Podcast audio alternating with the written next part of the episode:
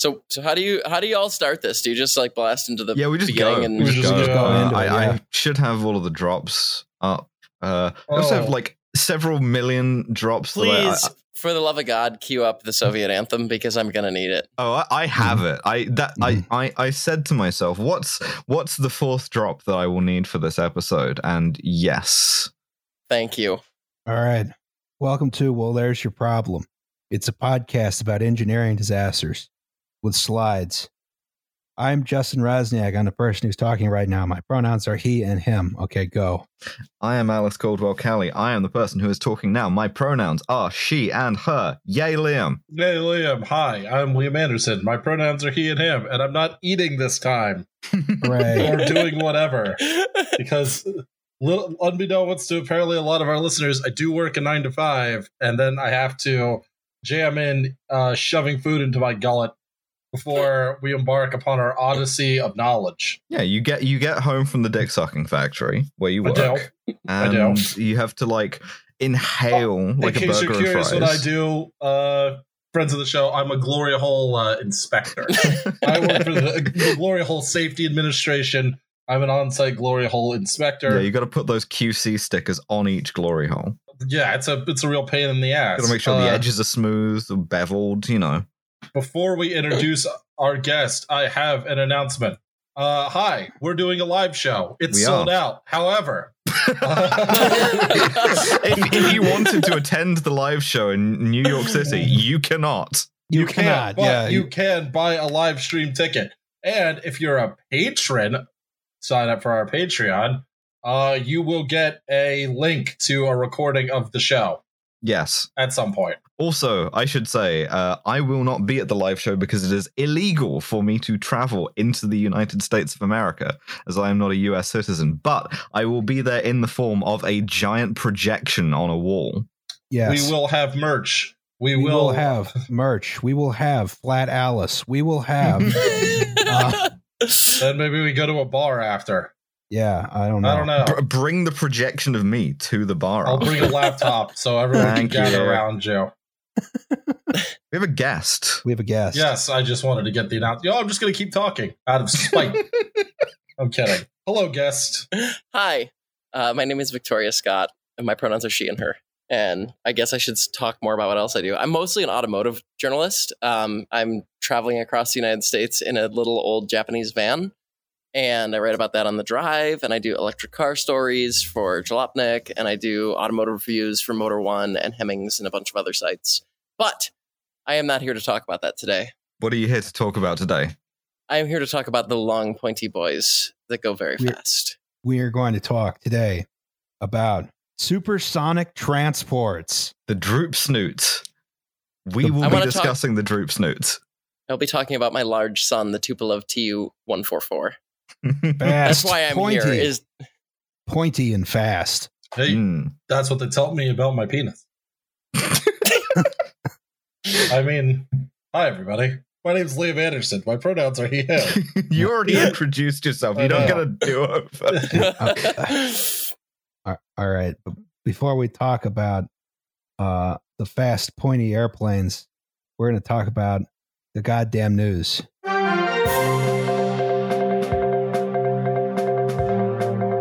This is a good one, Ross. Boston strong. Boston fucking strong. You gotta, you gotta drop, you gotta go full David Ortiz for this one. hmm Yes, uh, a Green Line trolley in Boston has rear-ended another Green Line trolley in Boston. Uh, injured 25 people, apparently not seriously, and a nation horrified, traumatized, awaits the Affleck Damon movie that is going to make us feel better about Or this. Wahlberg. It might be Wahlberg. It Really, actually thi- might be this- all three. Really, this If Wa- was Boston's 9/11. Um, Jesus Christ, Alice. it would have gone down that way. I'll tell you that much. Yeah. this happened because Ben Affleck agreed to stop saying the F slur. No, it was Matt Damon. God damn it. Excuse me, I mixed up my Bostonians. Yes, you did. Femboy? And That you femboy brutalism. Is fanboy a slur? It's- hmm. oh wow! I Are we start, am I starting discourse three minutes into my first episode?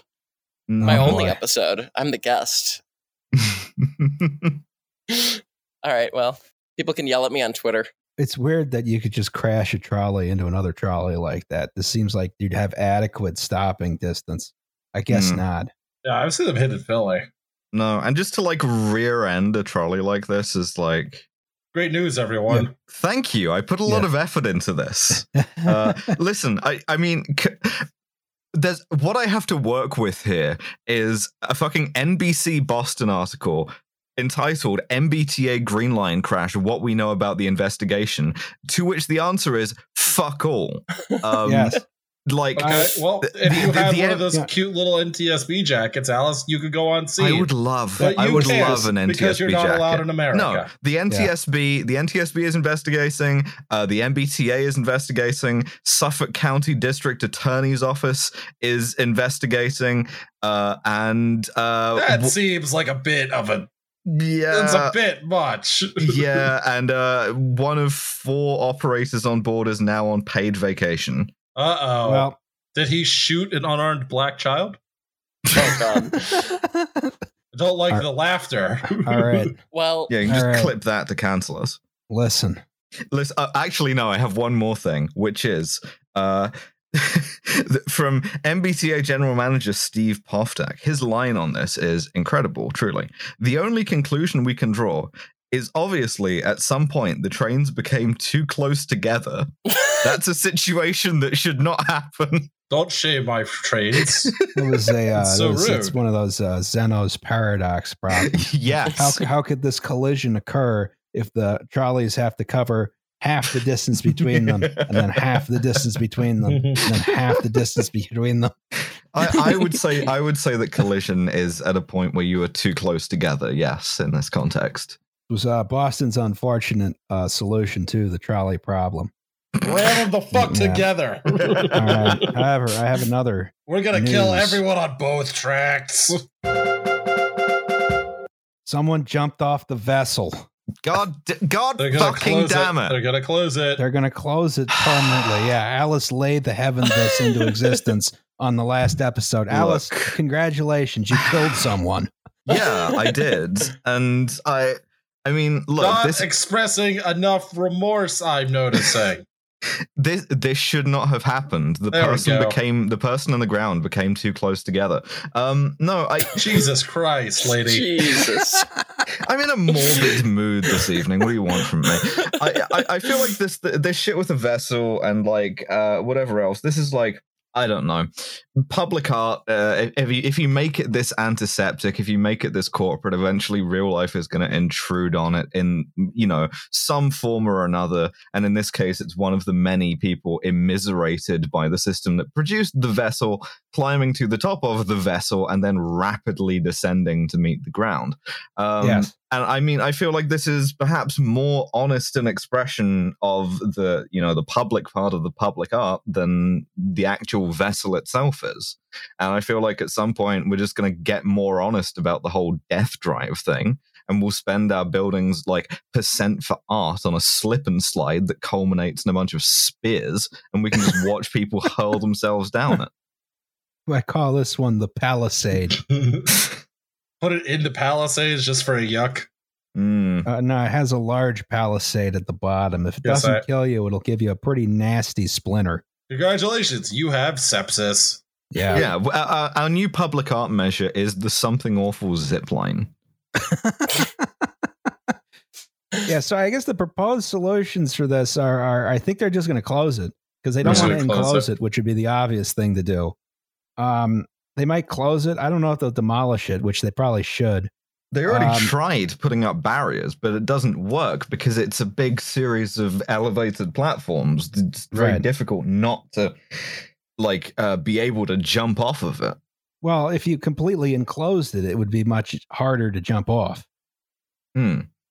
Like but then also these- it wouldn't be it wouldn't be an art then anymore. You've just made a building which cannot be art.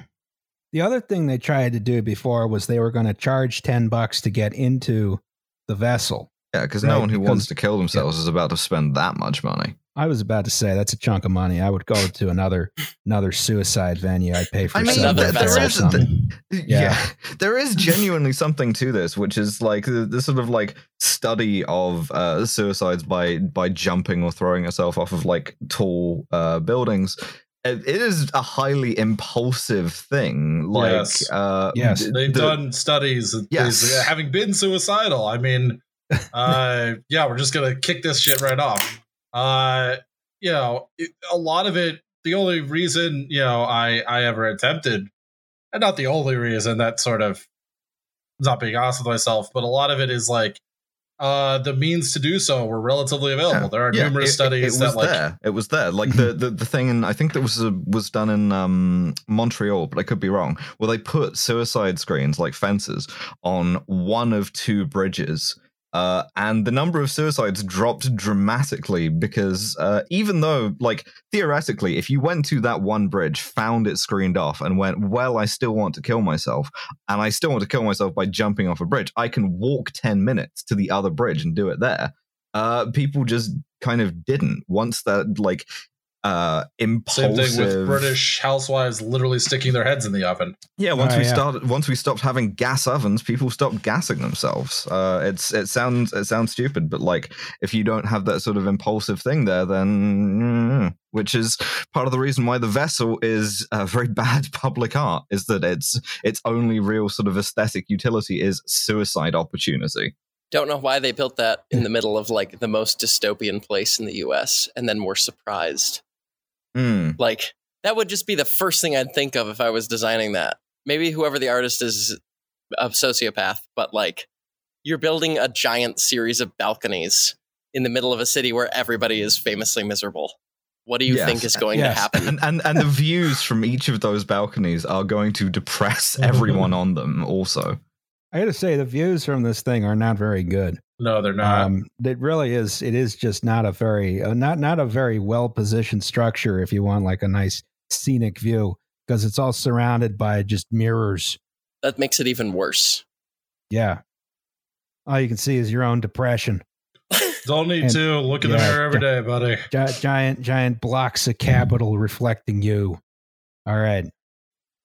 All right. Well, can we just maybe we just end the episode here? No, happy we're so we're so we're so happy this evening to do this I- episode that we have I would like it I would like it noted that I chose the plane for this slide. oh it's It's a my favorite polycarp plane. i16 it's adorable It's my favorite plane in War Thunder that I I, I Ah, play I do starter dogfights plane I do dogfights with uh, one of one of my girlfriends, and we we both take I-16s, and it's very adorable. So, and it, look at how cute it is. You can't like even though it's got guns on it, you can't be mad at it. It's it's it's Yeah. shaped like a friend as they say Yes, a friend We with have to ask- cannons. we have to ask a question to start. Uh, what what are planes? um they are the latest uh, the latest device for combating fascism adv- and advancing proletarian revolution over the skies of Spain. They're Um, a way to defy God. Yes. Also true. um, it's sort of like a big metal bird, right? Also true. Yes. Yeah. Sure. All right. Yeah. Well, I'll bite. What's a bird? Doesn't have We to be a. don't- It doesn't have to be a metal bird. You can have a canvas bird. What's a bird? True. Somebody answer my goddamn question. What are birds? We just don't know. Look around you. Yes. They're the last form of collective transport that uh, Americans begrudgingly tolerate. Only because they not make us you, for pay out reason. the ass for the experience, and so it Yeah. still You, feels you Justin sufficiently. Roczniak, do not begrudgingly tolerate that. No, I, I I I avoid going on airplanes whenever possible. the thing is, Americans Americans are willing to tolerate them because, uh, as a collective form of travel, you can only experience them if you are like sort of like brutalized by cops for a while.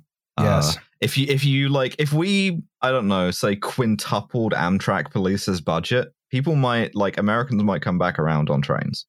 As a as a United passenger, I I, I understand that completely. Yes. If you could, if you had to be cavity hell. searched to get on a train, I think more people Have would to. do it. Yeah, You got to Um, beef up the security theater, and suddenly Amtrak's rolling in dough. Make it more expensive too. Yeah, I took an Amtrak recently, and I was amazed by the fact that I didn't have to suffer through any indignities to get on board because I had never ta- I hadn't taken an Amtrak since I transitioned, and like Hmm. air travel after transition is just living hell. And Yeah. Amtrak was just like, "Hey, do you have a train ticket? Would you like to get on the train that you paid to get on?" And I was just like, "This is incredible." Um, And, it's uh, too bad that they know, only serve like three cities. I recently tried to take an Amtrak from SF to LA. You know, two very small, you know, podunk towns. You might not have heard of them, uh, but there's no direct rail route between them, understandably. So East Coast Yeah. superiority. Yeah, uh, there's no was about to way. say, I- I've I've been both places in the past six months. No way. Americans Coast superiority. crave suffering, both Mhm. of themselves and of others. Yeah, that's what makes this country so great. Yeah, Yes. and, and as such, w- d- want demand a system of transport that can like extract that price. A country built Yes. on the principles of S and M. Hmm, genuinely, kind of believe this. Mostly M. yeah. Um, okay, s- but there's some problems with planes as There are. transportation. Oh, Yes. they crash. With a, Uh, yeah. y- When they you've crash, chosen you've chosen they- to they- illustrate this with a photo of uh, the opposite of problems. A beautiful know. Lockheed Super Constellation, and you use this to illustrate problems. we're gonna we're gonna talk about the problems momentarily. W- One of the problems with planes is, you know, they go pretty fast, but for the distances involved, they go pretty slow, right? Mm. You know, your transatlantic flight that takes like eight hours, right? If you're going across the Pacific from the United States, that might be 15 hours or more. This is even worse than the 40s and 50s. You had propeller planes like this Lockheed Super Constellation, and they were slower than modern planes because, you know, propellers, right? Yeah, and had to refuel more often, which meant you had to stop at like Shannon Airport. And they uh, Yes. killed to Amelia refuel. Earhart. The, Yeah. the, the Super Constellation did not kill Amelia. How Earhart. can, can you prove it? Can you prove that? I'm just, I'm just, no, I'm just no, asking questions. No, Oh, listen, okay. li- listen to me. Oh, listen to okay. me. Okay, The no, su- just, the- just curious. Just, The okay. Super Constellation didn't kill Amelia Earhart. Debate the, me, bro. Debate the- me, bro. The deep state killed Amelia Earhart. De- debate me, bro. What, what was that? What was that show with the evil car or the, the movie? Christine? Christine. Cars But. Christine Ah. is the super constellation. W-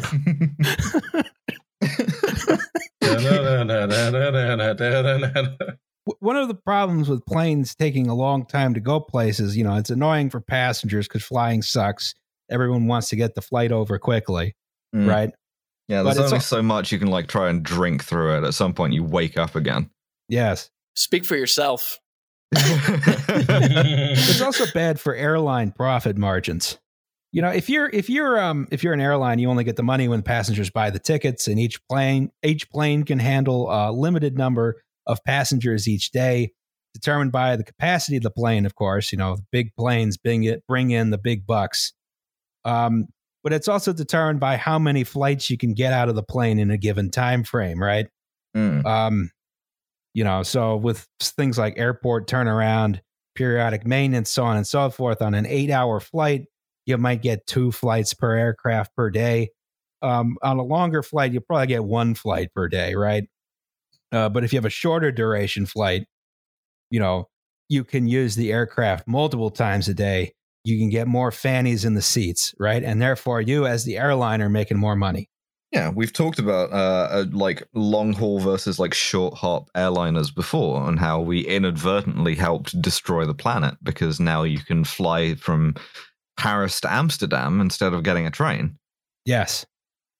Yeah, and, and today we have low cost airlines that you know do stuff like they do every little trick in the book to reduce turnaround time and increase revenue per plane, right? Mhm. Um, but in the fifties, that sort of stuff was unfathomable, especially when flying was still a luxury, right? Yeah, people dressed up in like uh, dinner suits and cocktail dresses to go flying. You can't The like weirdo reactionaries never shut the fuck up about it. I- okay. Yeah, I want to. I want to own that for me, though. I, I would love to get onto an airplane wearing my finest evening wear. I know you You can't should be anymore ashamed of because it would. I know. I am constantly. Trust me. but like airline passengers in the 50s were like people who mattered and therefore you can't sort of do to them the stuff that ryanair or easyjet does to you today where you sort of like uh, physically like cram you into seats uh, and like make you pay to like uh, you know take a shit or whatever Yes. They make you pay on Spirit Airlines for water, and I know this because I got dehydrated and almost thought my head was going to explode from a decompression headache. Hmm. We were landing in Chicago. It was great. The planes are very yellow though, which kind of made up for the experience because they look really cool. I love to I love to fly and to ask politely, could I get a like a, a small pillow or something? and to be told, yeah, you have to buy this pillow for five hundred thousand yeah, dollars. Fuck you! Yeah. Um, you can have a pillow. And it's like, well, you're you're you're getting it back. If if you get it back at the end of the flight, I don't. That's not a purchase. That's more really more of a rental that's agreement that we're coming to here. Extortion is what that is. Yeah. If if, yeah. if I'm if I'm paying a lot of money for this pillow, I'm taking this pillow, this fucking JetBlue branded pillow, with me. Yes, made of made of just like paper and cum for some reason. Yeah, yeah, it's made of cum. All right. Yeah, flying is unpleasant and it's not good. Flying is uh, unpleasant. Now, one one solution to increase the amount of money you get out of one aircraft is to make it go faster, right? Yeah. So if if if your plane goes faster, that means you get more flights out of it per day on a given route. Mm. There's right? like t- there's two buttons you can push here uh, both of which are tremendously Alice. They both kind of make it more rigid. You either make it bigger, uh, which leads you down the route of like the 747 or like before that, flying boats and shit, or make it faster. Yes. Um, the early jet airliners were were uh, fortunate in that they could be bigger and faster, right? Mm. Um, you know, and the, they they also got cheaper to operate, right? Uh, so, like in the 1950s, airlines ship, uh, shifted to jet aircraft incredibly quickly just because of how much cheaper they were to operate, even though on maybe a per mile basis they were more expensive. You were getting so much more use out of them that it made sense to switch over, right? Yeah, and and this period provides us with an endless bounty of future well there's your problem episodes because they crashed a lot of planes.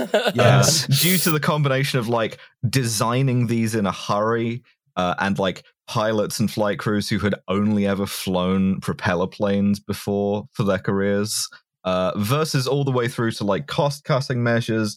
Uh, and, you know, th- th- a lot of these things crashed or like got yeah. hijacked because you could still do that. Uh, yeah. Yeah, back and, when and, we had freedom and you could hijack planes easily. Take me to Cuba, and, God damn it. Yeah. and, and just as an aside, I will actually contribute something useful for the episode for once um, you know, jet engines were really Please only stop proven. necking yourself. no, I refuse. That's that's literally my entire shtick. Um, the jet engines in, for for flight really only became feasible in the late in the mid to late World War II period with the Me two sixty two, which was the Messerschmitt that used jet engines, and it was a pile of shit. Like we're talking about, we th- the the Germans threw every resource they had left at this plane and they they lost most of them to operational failures despite the fact that they were like 80 miles an hour faster in air than p-51 um, they were like it was very much an unsolved science in the mid 40s it mm. you hmm. know supersonic transport uh, murdered a bunch of american test pilots in the 50s and like just jet engines in general we'll get were, to that Oh, I know, but I'm just saying, like, super, like jet engines themselves were like, it, it, it's like Tesla now, where they just keep mm. erupting in flames, and everybody's like, "Why are you doing this?" And it's because Teslas are kind of in the same place like jet engines were in the '60s, except instead of one Tesla exploding and killing whoever was driving it without paying attention, uh, an airplane crashes and then it kills like 200 people.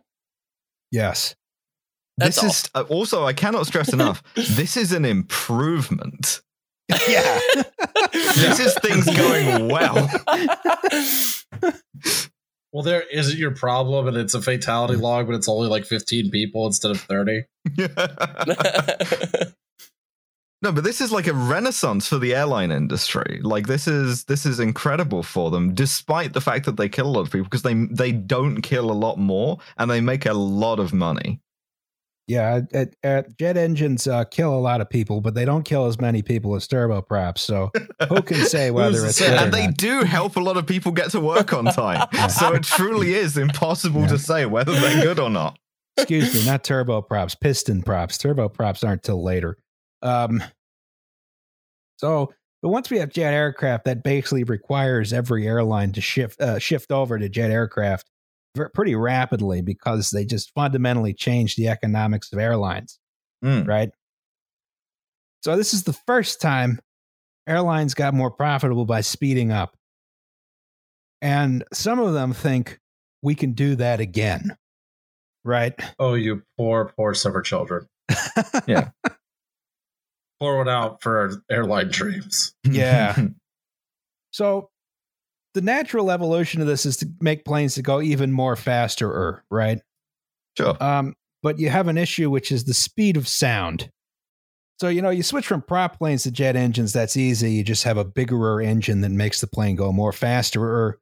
But a supersonic airplane requires a whole new design philosophy. And I'm I'm not I'm a civil engineer, not a mechanical one. So I don't know much about aerodynamics, let alone supersonic Once- ones. Uh, I put ailerons on the building so that the wing can move up and once once you go fast enough, shit gets really weird because you're trying to force something through air that, and I can hear every sort of aerodynamic engineer in the audience audibly groan at this point.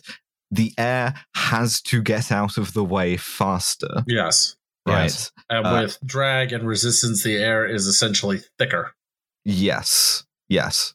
Well, I'm a writer, so you definitely didn't have me on for this. Yeah, so It's about we're we're talking about compressibility, right? Which is why we have uh why we have the slide up. air is a compressible fluid, right? Yes. Um, now, when you're in subsonic flight, you're not really compressing the fluid that's getting out of the way. But when you're in supersonic flight, you are actually compressing the fluid, and you're doing it in such a way that, um, you know, eh, yeah, the the air can't really move out of the way quickly enough for the plane. So you know, it compresses, it heats up, it does all this other crap, right? Yeah, Um, it starts fucking with your control surfaces. So sometimes it just pitches a Chuck Yeager guy straight into the fucking desert. yes. Um, But the other thing it does is it radically increases the amount of drag on the aircraft and then makes it harder to accelerate further, right? hmm. Um, there's there's a whole lot of uh, there's a lot of complicated aerodynamic stuff in here that I again don't understand. And then there's something fun called the Whitcomb area law, which we'll talk about a bit later, would- but which is particularly important for uh, transonic um, Alice, it's uh, you. flight. yeah, it's me. Hi. And, and then there's There's also something called the sonic boom, which we'll talk about in a lot of detail later.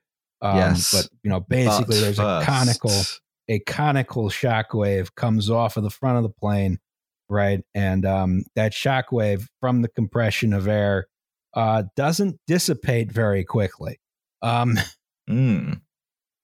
But first, I have to talk about Chuck Yeager's uh, because this is we, we are now into the late 40s and the 50s, uh, which means uh, you are employing a bunch of former Nazis to explain how to make plane go fast.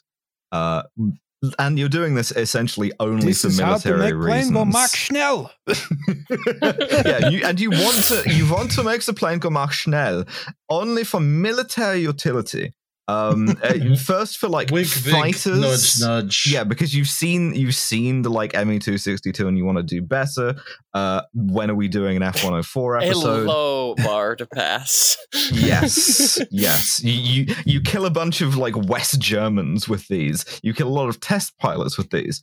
Uh, and then once you have the the fighters, people start thinking, okay, what else can we do? Maybe we can do a supersonic bomber aircraft, uh, which is what this is. This is a B fifty eight Hustler. Um, and the idea is that this like flies into Soviet airspace, nukes, you know, Irkutsk or Murmansk or whatever, uh, and then you know possibly flies back home again afterwards uh, before anyone knows anything about it. They've never is- really cared about idea. that. No. I don't think that they really worried about anybody getting back. Mm, It was just fast enough that it could penetrate airspace and then drop bombs and then get shot down. And they were like, Mhm. well, pilots are an expendable resource because it was Yeah, post World War II and they didn't care. Yes, and and like air launched nuclear weapons uh, in the U.S. at least, despite the long, long persistence of the B-52 and then the adoption of the B-1 Lancer, uh, like still th- they were always kind of like a poor relation, and like uh, you know you ended go- ended up going more into like rocketry and ICBMs and nuclear submarines. In the Soviet Union, not so. Soviet supersonic bomber design persisted a lot longer. That's going to be important later. Um, but Yes. you can see on this B 58 uh, some of the sort of like design features that we'd come to associate with supersonic aircraft. You have a delta wing that's you know shaped like a triangle. Yes. Um, the, the wing's very thin, it's very angular, looks very sleek.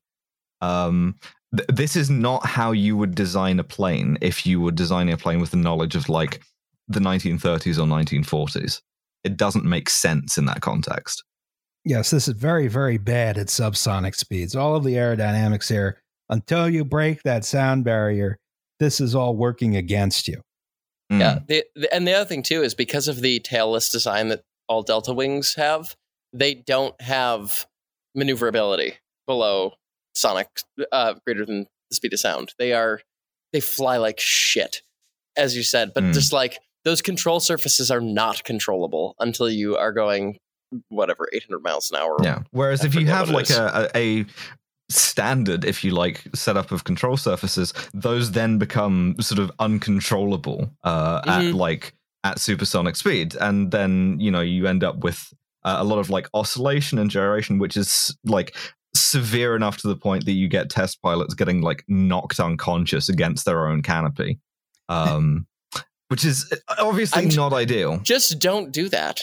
Be no, built s- simply simply do not uh, build these incredibly striking, often very beautiful. Big fan of the like uh, the V bombers, like the Avro Vulcan. These very Oh, yeah. beautiful designs that could quite plausibly have ended all life on Earth, uh, but did not, and are now museum pieces. we love a plane that does that. Mm. So another thing you have is uh, you have a lot of engines per uh, aircraft. You have very big engines. They consume a lot of fuel in order to create a lot of thrust, right? And uh, you know they consume a whole lot of fuel at subsonic speeds for the speed, and then at supersonic speeds they continue to consume a whole lot of fuel. Um, yeah, it's not like a rocket where once you're like uh, the further up you get, the less fuel you need. It actually Yeah. gets worse. It actually gets worse. Yeah. The economic justification for a supersonic transport is that these People gotta go would places, but really fast. Offset their thirst for fuel by being able to make these long, high revenue flights multiple times per day, meaning the airlines are going to need fewer aircraft and fewer crews to transport more people. Mm. Right? You know, you could have a supersonic transport, it'll make two, three, maybe four round trip transcontinental flights a day, while a 707 is doing one at best. Right?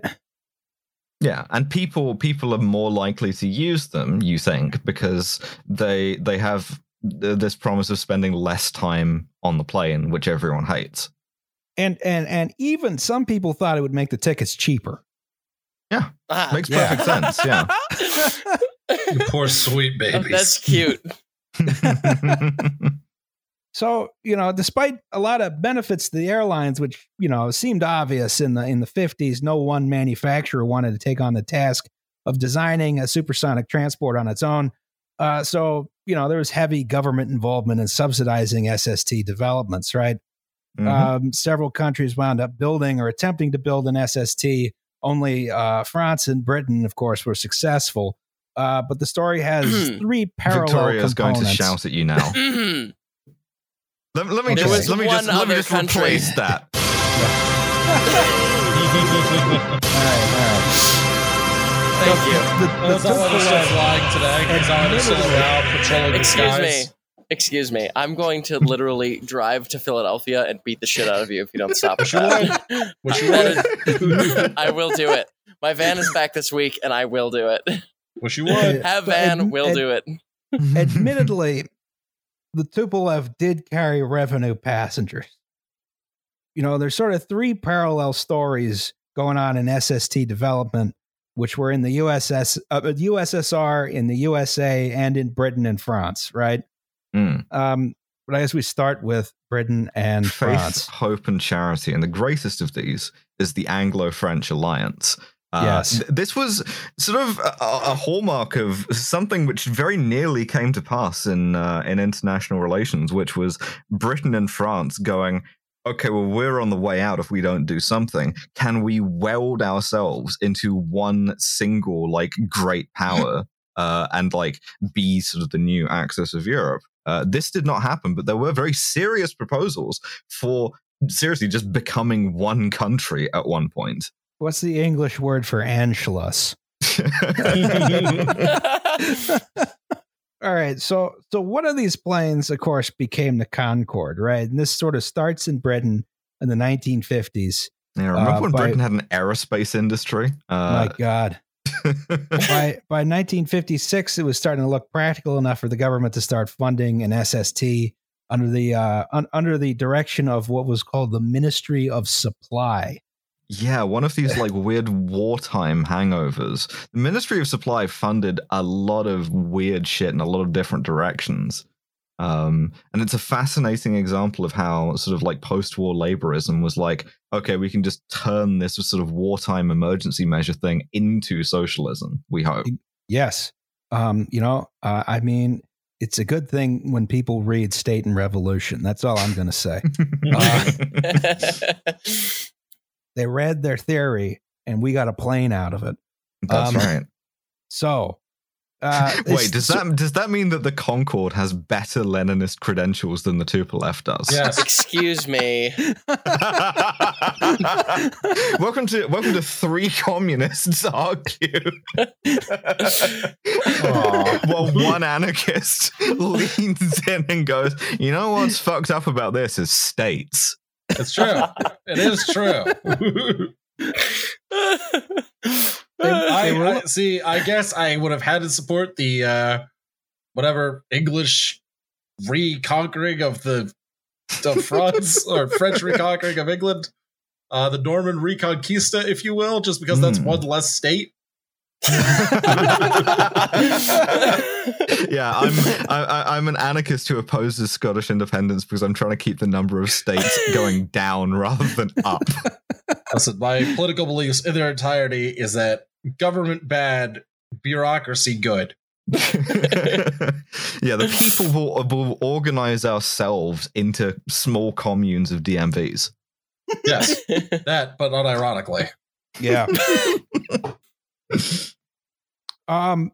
All right. So there was uh, there were there was a proposal to fund development of um, two planes. There was going to be this small plane for sort of regional uh, flights that would go Mach 1.2. Mach is the local speed of sound, right? Um, and there'd be a larger plane that did Mach 2 for transatlantic flights. The task of developing this aircraft was given to Bristol Aerocraft Company, right? Yeah, They they, had up- made bombers during the war, like the Bristol Beaufighter. Yes. Sick. And they came up with Sorry. something called the Bristol 223.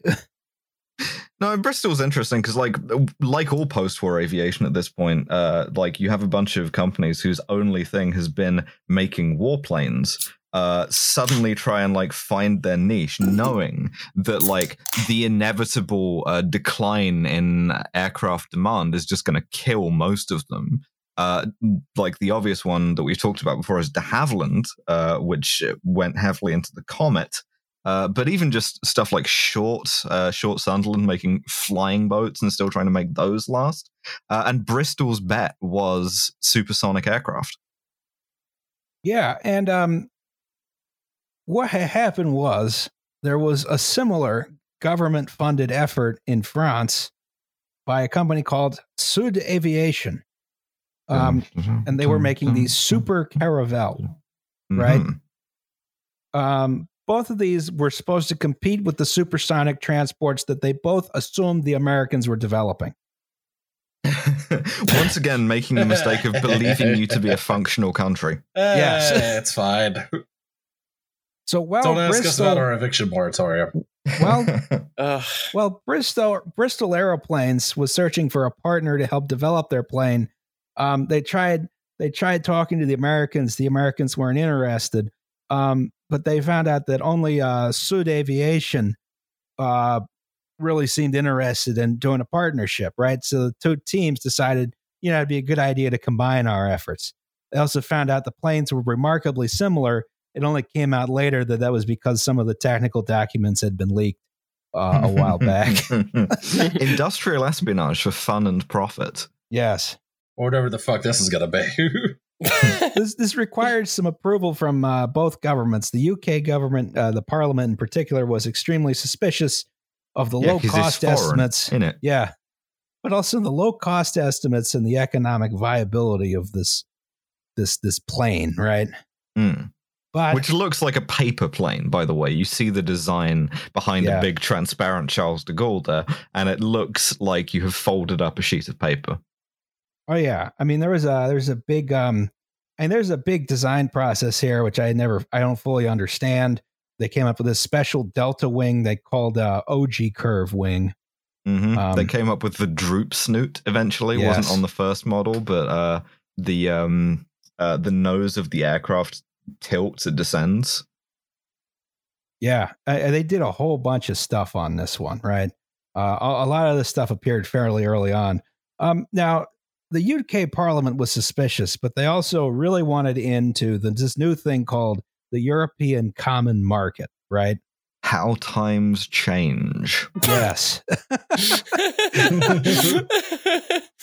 So, the, a great Anglo French project seemed like an, a politically expedient way to get in, right? Mm. So, the business partnership went ahead. It was organized as a national treaty rather than a business partnership. Um, and the British insisted on really steep penalties if either party decided to uh, to drop out, right? Oh yeah, the British the British press like routinely talked about this in terms of a marriage. It wasn't so much a marriage as a suicide pact. tomato, tomato, buddy. All marriages is betting someone half your shit, you'll love them forever.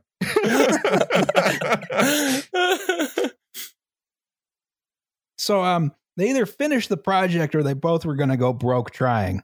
Mm. Um, so this treaty went through. The great Anglo French project was going ahead. But despite the Concord uh, Treaty, uh, Charles de Gaulle still vetoed Britain's entry into the European Economic Community on the grounds that they were Americans, w- which is true. yeah, Um, he's, he's also the reason why uh, why SHAPE had to move to Belgium because he uh, kicked NATO out of France. Yes, it did. Shall we remove our boys from your cemeteries? Yes, we all know. Yeah. So this this project got off to a little bit of I mean it got off to a rocky start. It was rocky the whole way. That's crazy. Um, the short range the short range Concorde was dropped because they couldn't sell it to anyone. The long range version had pretty lethargic sales, but enough to justify the project going ahead. Mm. Also, my favorite detail about this months long argument about the spelling. The British side absolutely insisted Concord.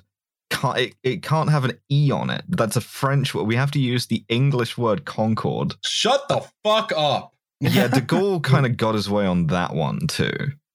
Uh, it's Concord with an This- E in both languages because big of him. uh, big uh, French Chad right here. they used to call him the the big asparagus when he was at officer school. I Don't thought you were going to say the why. big Chad, and I was just going to lose my mind. Big Chad. So, okay. This Concorde's under development. They get uh, orders from certain airlines.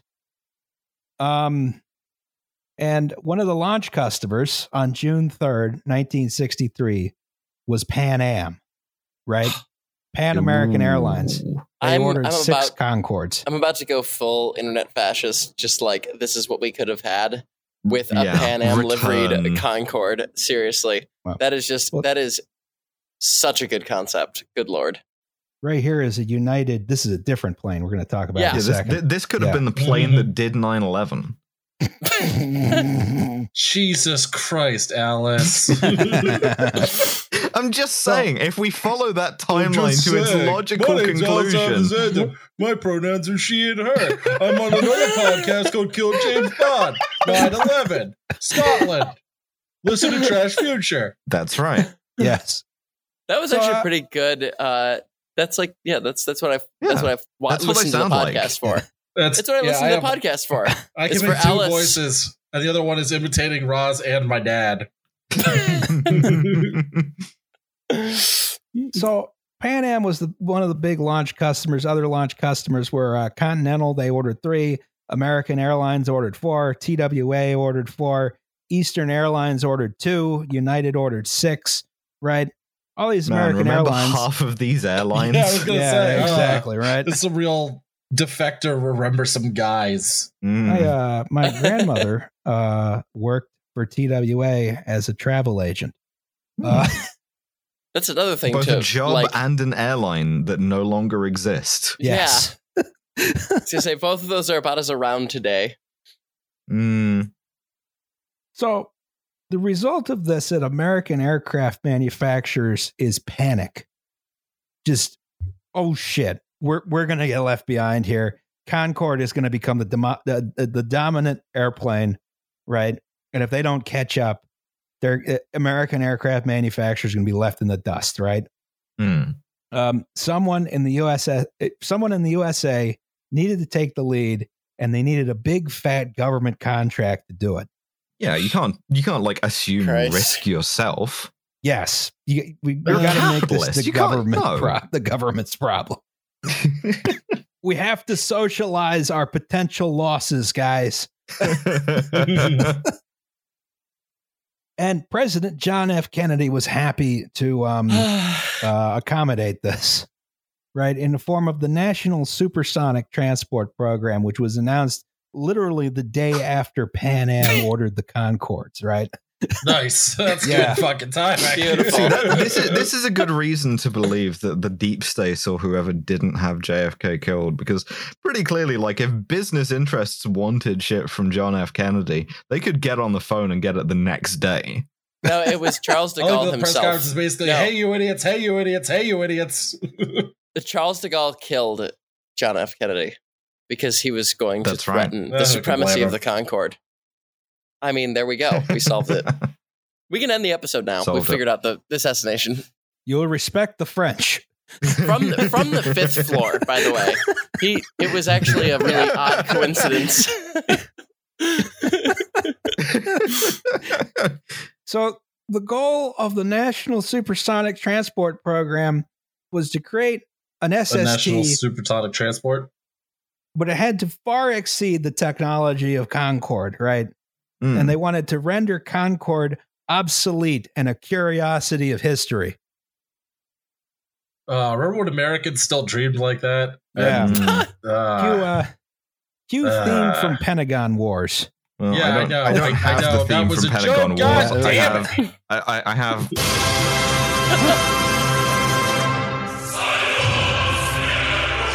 I guess that's kind of antithetical I am to I am too excited for the Tupolev slide. God. Yeah. Ugh. Keep going. So this we have the program- good planes later.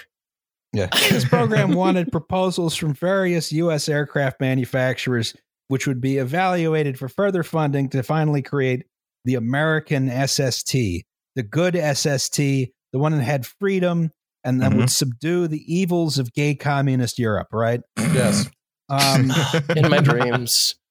and and uh, our, our our freedom capitalist government would subsidize 75% of the cost of developing the aircraft that won. yeah, right. that's Freedom. capitalism. That's freedom. Yes, and supervising the program was, of course, none other than Lyndon Baines Johnson. Who right? I will Oh hear my- no criticism of. America's Oh my- greatest president. LBJ uh, was being advised by Robert Did- Mac- McNamara. Never Uh, They were both shaped like bastards. My God. oh, I, I'm sorry. I, I remember you starting the war on poverty. Oh, that's right. I didn't know they had poverty in Vietnam. No, they do. Shut up. So and we brought them freedom. And it, as, Yeah. is Vietnam prospering today? Yes, it is. You're welcome, America. It's all yeah, us, it, all, it all works out in the end, give or take. Yeah. Hey, man. Oh my they hate god. the Chinese more than they hate us. We won. So now I'm not the touching that. No. this was also under some kind of joint leadership. The with thing uh, is, Liam Liam has the brain of like a Marine Corps guy who was invalided out of Vietnam with a serious head injury, and whose attitude is we were le- we were winning when I left, and everyone is too terrified to tell him otherwise. Yeah, I probably saw Apocalypse Now one too many times. Also, one of my favorite podcast bits is uh is that people think I mean this shit seriously, and then they're just like, "Why is Liam and his counter revolutionary trash on this podcast?" These are jokes. It's a comedy engineering Yeah, you, podcast. Wait, you, you of course you of course support the struggle of the People's Army of Vietnam because Vietnamese reunification decreased the number of states. Uh, yes, that, but also, like, one thing people don't know is that the State Department basically wanted us to support Ho Chi Minh right up until Dien Bien Phu fell. He was a huge fan of America, Yeah, which he is was. why He a was a poor big America bastard. fan, yeah. yeah, that that was a real fucking position people in the State Department had. My dad always likes to point that one out, and it wasn't like a crazy position to have. Just like at the time, uh, in the early 1960s, people didn't think abolishing the CIA was a crazy position to have, and somehow we've just gone fucking backwards. Uh, All right, is that enough serious Liam chat? Can I go back to playing No. Peggle now? pla- Are you planes. seriously playing Peggle while we're fucking recording these? I No. love playing Peggle. I just love Peggle. planes? We're here to talk about planes. Uh, I heard Peggle. So I just really like Peggle. I just I rediscovered it the other week, and it's it's better than Oh getting my, God, ass kicked in Warzone. the FAA director was a man named Najeeb Halaby, right? Halaby, probably. Halaby. He um he he wanted you know Love he you, wanted Alice. an SST that was like practical that could be produced. It should still be very technologically advanced, but you know it should be doable, right? Mm. Um, meanwhile, Robert McNamara wanted the program to uh, just sort of go away. Now, This is r- what Robert McNamara's greatest crime. Yeah, this Yeah. is it. just like just just ignoring the Miley mask, like sweeping it under the rug. he gets to St. Peter and he's like, You killed supersonic American airplanes? Going down. Nothing else. He doesn't review any of the rest of the Weirdly, record. weirdly, I don't He's even like, need to "Goddamn." turn the page to see what you did the after rest that. of this is blank. So yeah, it was redacted. Hmm. there were three manufacturers who submitted serious proposals.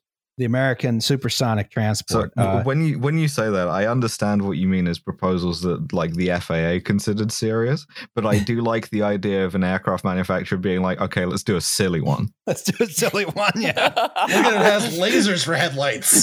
so there was our North American aircraft, Lockheed and Boeing, right? So pictured right here is the North American uh, NAC, uh, NAC 60. Um, this is the one that was rejected earliest. Hmm. It was based on the B 70 bomber, which was the supersonic replacement for the B 52, which was also canceled. Um, Yeah, they were like, we're finally going to stop using the B fifty two in the year of our Lord nineteen sixty three. That- Um, I'm che- checking my watch and I'm still waiting. It was the smallest of the three proposals. It would have 187 passengers. It was the slowest of the pre three proposals. It would go Mach 2.65, about 1,766 knots. Uh, had these, you know, Worth noting at this cam- point, sorry, uh, that the Concorde only went like 2.1 Mach. Yes. Yeah. Wait, sorry, So, how I mean, fast that was, it supposed to be again? Versus 2.41? Two point, uh, yeah. Oh, as well, the as the almost. slowest. So I mean, Yeah. Sure. This was probably the most practical one because North American had the most experience building large supersonic aircraft at this point. Also, it looks the dopest. In, in, including the XB70, which they had already built. That was the prototype for the Yes, the B70. Valkyrie. Yeah, Yeah. An fucking tight. incredible looking airplane. oh yeah, Uh, sort Sorry, of did you say the more B forty, uh, more B fifty twos, Alice? did you say B fifty two airframe in use for hundred years, Alice? I don't know why they always went with V's, but the Valkyrie really occupies the same niche for me in American air, air power as like the Vulcan in British ones, uh, which is like it's beautiful. Yeah, it's a gorgeous plane. It's a gorgeous plane. this is probably, you know, th- this manufacturer had the most experience and I think probably put out the most practical design. That's why it was rejected early on. Um, Lockheed, all right, Ugh. made I think the second most practical design, the Goddamn L L two two thousand. thousand. It's kind of melted a bit in the front. Is the problem. Yeah, but it looks tight as fuck. It looks really cool. Looks really really cool. I I Uh, like this. What? This is kind of It's like pretty. th- It's they, pretty. they have they have Yeah. answered the problem for any supersonic airliner, which is how do you see out of the front of it? With you don't, which I Yes. appreciate a lot. So- you Put have a your head out the though. side and You look. can just yeah. you can just pop the sunroof and just enjoy yourself Yeah. after Yeah, you, put, you, you like hold the flight engineer's belt loops and you get them to climb out of the sunroof. Ghost the whip. Lockheed was already developing their own SST independently called the CL823, but it was, you know, development was sort of moribund. They weren't doing anything with it. Um, they also had some experience building supersonic military aircraft. Um, and with uh, once federal like, but funding, they made the they did the planning for the Dyna-Soar, which we talked about previously, for instance. Which the X twenty, Oh, the, right, uh, yeah. the the the early Oh, early yes, space yes. plane. Um, with federal funding on the table, though, they restarted development and significantly increased the size of the plane, resulting in the L2000. You see a mock up of it here, full scale mock up. This is a narrow body plane, 170 passengers in a mixed class configuration, has these very, very large delta wings, which are supposed to allow for conventional landing and takeoff speeds, which was a problem in the Concorde Yeah. and especially the Tupolev. Um, it has Don't this get- droop nose, which has extremely cool windows. Um, Yeah, it looks futuristic as shit. Like even Yeah. even amongst supersonic planes. Oh yeah, uh, the engines were Pratt and Whitney J58s, uh, the same ones used on the A12 and later the SR71 Blackbird. Ugh. Um, but they were going to make them into turbo fans, right? nice. Yeah, so it'd be more efficient at lower speeds and quieter, right? Um, and they designed this specifically for a flight profile that minimized sonic booms, right? You weren't actually going to go supersonic until you get 42,000 feet, and then your cruise altitude was 76,500 feet. Jesus. God, imagine the views. Oh, Yeah. wow. Yeah. Um, your top speed was Mach 3. That's about 2,000 knots with a range of 4,000 nautical miles. All right, now you've got me doing the fucking return shit. I'm- Yeah. even even even with a fucking window the size of a pencil eraser, Don't I want care, to be right? on this Like, plane. I'd be in I'd be in London in like an hour. I'd feel so yeah. great. I would I be I'd feel horrible, but No, I I, would I have put- my eye pressed up to that window like one of the glory holes you inspect at work. yeah, I believe the windows on this one were six inches square. Um, that's not that bad. You can That's live not with that. actually My whole face bad. fits in that. I would Yeah. absolutely get on love the board idea that of, like airplane. one eye pressed, just pressed right up against it. so the the, uh, the the oldest the oldest uh, uh, joke in the book. Why why don't they make the whole plane out of the black box material? I don't know that that joke actually is that old if it requires Well, it's not. the It's Black not invention of explains. planes. Got to be a minimum ni- like 1911, right? How right? old is the black box? That's a great question. Good question. I mean, if you made the whole plane out of the black box material, they would land intact, and then you have a plane full of mush, right? but I, I I think that my favorite sarcastic answer is because the highways aren't wide enough for it to drive on. Eh. no, so this whole plane was going to be made out of the black box material. The whole thing was titanium. Nice. Hell 'Cause- yes. Oh my god! I really like the tail livery too. like it looks like a runway. That looks so fucking sick. Yeah. Look at the Uh, fucking like stripes down it. I know. Yeah. They, you know they add five horsepower. Yeah. Yeah, that's true. They had they just had Ed Roth there pinstriping the whole model. when you have like I don't know four hundred thousand horsepower on there, that extra five really helps. They were going to make the whole thing out of a titanium alloy because uh, aluminum couldn't withstand Mach three heat.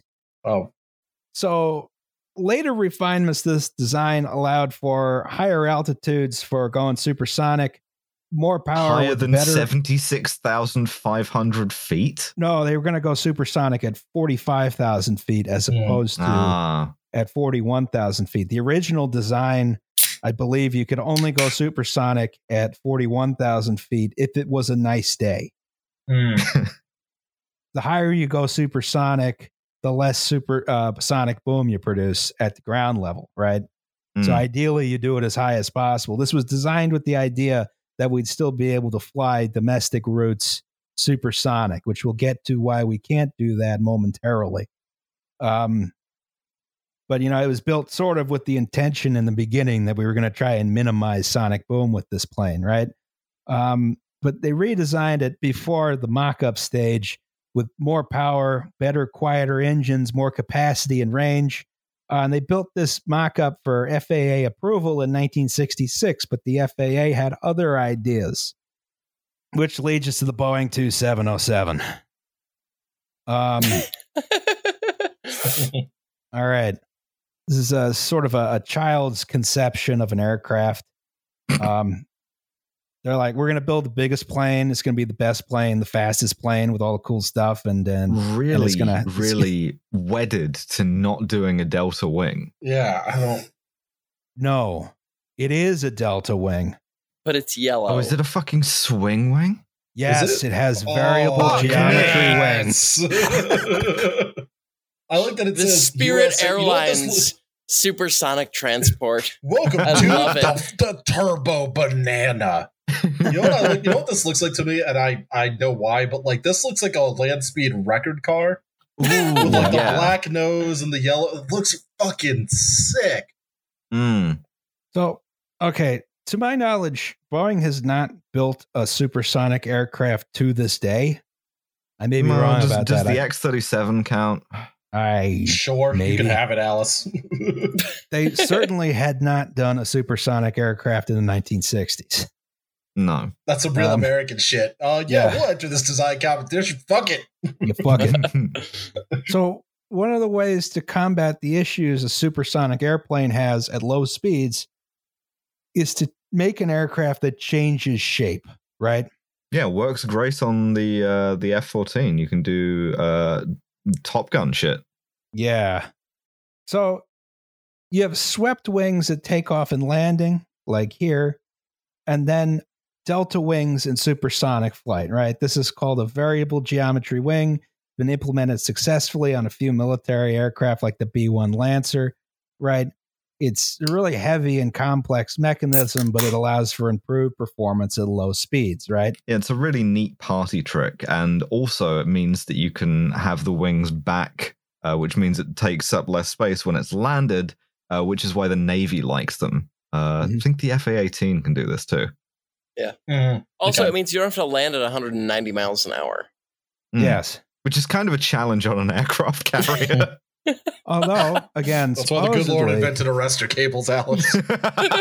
yeah, the aircraft is arrested. You are thrown forward through your canopy. oh, good luck. they just get you out with a big ass fishing net. I don't think you're in any position like I don't think there's you're at a consistency that isn't going to slip through a fishing net at that point. Oh, no, no. yeah, supposedly the L two thousand could land at conventional speeds, but Huh. uh, you know it wasn't developed further, so we'll never know. Um, so anyway, variable geometry wings uh, were still a relatively new concept, as was everything else in the 1960s, and the Boeing 2707 was going to have the largest variable geometry wings ever built. Hmm. Um, furthermore, the Boeing 2707 was going to be the first wide body aircraft with a 232 seating arrangement carrying 300 passengers. Also, cannot stress enough how weird it is that it's not like not the first wide body supersonic aircraft, the first wide body aircraft, period. Yes. Boeing 2707 would be the first plane with a glass cockpit. The Boeing 2707 was going to be powered by four huge afterburning tur- turbofan engines, some of the first of their kind, the General Electric GE4. The Boeing 2707 had an NBA team named after it. It was the Seattle Supersonics. Supersonics, yeah. Yeah. The Boeing 2, uh, 2707 was going to be made entirely out of titanium. The Boeing Nice. 2707 would cruise at Mach 2.7, and the Boeing 2707 was going to have onboard color television. Incredible luxury. Yeah. Yes. The FAA took one look at this thing that was clearly going to be a horrible nightmare to construct and said, "Yep, mm-hmm. that's our boy." I like how the airplane in the that's, I like how the airplane in the image that you used is sitting on jack stands. I feel like that's the most appropriate way to, They to have this Harbor Freight, airplane on display. That's that's It's a literally big just special like- boy. if you get underneath this thing, it will kill you. Yeah. oh, here, here's a fun fact. Since the engines were mounted so far back, you can see there's an extra set of landing gear in the back here um, because the plane was so back heavy. Well, land a landing fucking gear, drag wheel. yeah. Yeah. landing gear is famously something that you want to have more of because they don't ever fail. So you want to put as Why many of them on the the plane as whole- possible. Undercarriage out of the landing gear. Yeah. So this plane could be an episode unto itself. Um, it was it was going to be slower than the L2000, but would have better subsonic performance. Um, some folks at the FAA thought that SSTs were only going to be useful for the domestic market because uh, uh, what was now at this point British aerospace was so far ahead of them. So this is the one that got the funding. And in the meantime, the FAA started doing some studies on sonic booms. I love to talk about this shit because Yes. it's, it's it's it's a great example of like it's one of the least horrible but one of the therefore one of the best documented examples of the 1960s American government just deciding we are going to do some shit to the American people. Mhm. Uh, we're going to call it something faintly Orwellian sounding like Project Doomshrike. Uh, we're going to just start doing it. We're not going to tell them, uh, and we're gonna we're gonna see what happens. And this runs the gamut from like like shirt and shirt and tie CIA motherfuckers breaking open light bulbs full of anthrax on the New York subway, all the way down to this. Yeah, so we got to talk about sonic booms. Here's a picture of a very successful supersonic transport, the uh, F40, the Amtrak F40PH. Um, now you can see the sh- okay, so the shock wave from the leading edge of This- the plane. this picture was taken on my HO scale model layout, where I turn the controller to 100 and watch it go. Yeah, so the, the shock wave from the leading edge of the pilot down here, really from the coupler, I guess, sort of propagates in a cone shaped fashion. In this case, the uh, aircraft has a very blunt front end. So I would imagine around from the horn, it's propagating this way.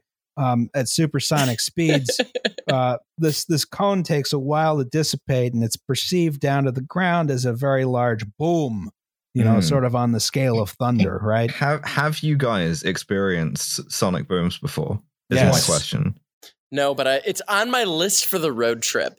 I had I had my windows rattled by an RAF Eurofighter Typhoon uh, when they tried to they had to like intercept an airliner that they had lost radio communication with, and so they just they just like vectored a couple of these directly over central Glasgow at very high speed uh, and just broke a bunch of windows, which That'd be- ruled. That's pretty fucking alarming. If, if I I'm may, it. so uh, I already on the trip, I've already broken one of my windows in the van and replaced it with a wooden board that my friends have signed. Um, so I'm figuring if I can go park the van somewhere where a supersonic aircraft goes over, then I, they can break the rest of the windows, and I'll have more signature space. So that's what I'm really shooting for here.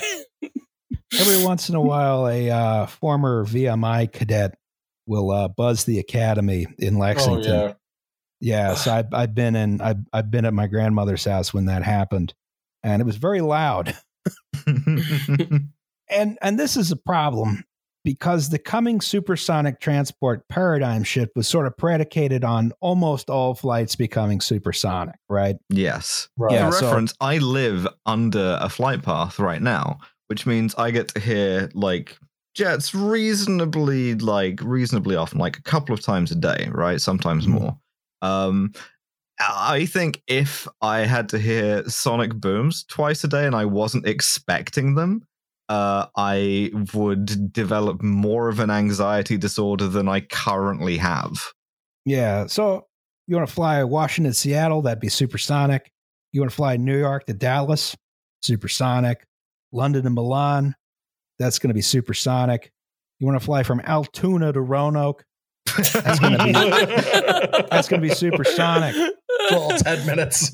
Yeah. You doing a ferry move from National Airport to Dulles, that's going to be supersonic. And this this requires the public to have a very high tolerance for sonic booms. And it was not known to what extent people were going to tolerate that. So the FAA did a test in 1964 called Operation Bongo 2. Oh my yeah, God. this is this is classic '60s federal Oh government my shit. God. Like oper- Operation, you look this shit up, and it's like, yeah, Operation Bongo One was like smearing LSD on the door handles of black churches. Operation Bongo Two is this. Yeah. So, in support of the National Supersonic Transport Program, uh, and in order to judge public opinion, gather data for insurance purposes, right? And the test protocol was very simple. They would um, create eight sonic booms each day over Oklahoma City and see how people reacted. Fuck Jesus yeah, they would just do this so with like. literally boomer sooner. Yes, Yes. yeah, and th- they would do this with military aircraft because, well, d- it's Oh, fine. during just- the Cold War. That's yeah, nice. yeah, yeah. You just great. have you just have the U.S. Air Force just sort of like essentially do donuts in your parking lot, but it's the sky. I'm sure Mhm. this this horrified and scared no one. Thank God. Well, Uh, the way that people reacted was poorly. oh, Hmm, interesting. Yes. So they shattered a bunch of windows, including in some of the city's tallest buildings. They had a bunch of property claims, property damage claims, and complaints that rolled in. yeah. Who do you file an insurance claim with? A lot of The Oklahoma air. City, yeah, they filed it with the FAA. Oh, okay. Yeah, the Oklahoma City residents uh, tried to take it in stride for a few weeks because this is something the local chamber of commerce had uh, campaigned for, right? Um, But Oklahoma City, a place to fly over. yes, really fast. You want to spend as little time over Oklahoma City as possible. the the FAA rejected ninety four percent of cl- property damage claims I love the um, to the to the anger of those residents who filed them.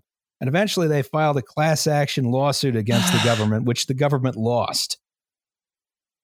The system Um, works. Yeah. So 3% of people complained. And a lot of sources I saw said, well, only 3% of people complained. of the city. You know, 3% is a lot of people, right? That's a pretty high proportion. It's also like if you flew a supersonic plane over my house and it shattered all my windows, I'd just be like, well, the government's at it again. And I wouldn't even bother. I'd just be like, I'm going to buy new windows now because my country sucks.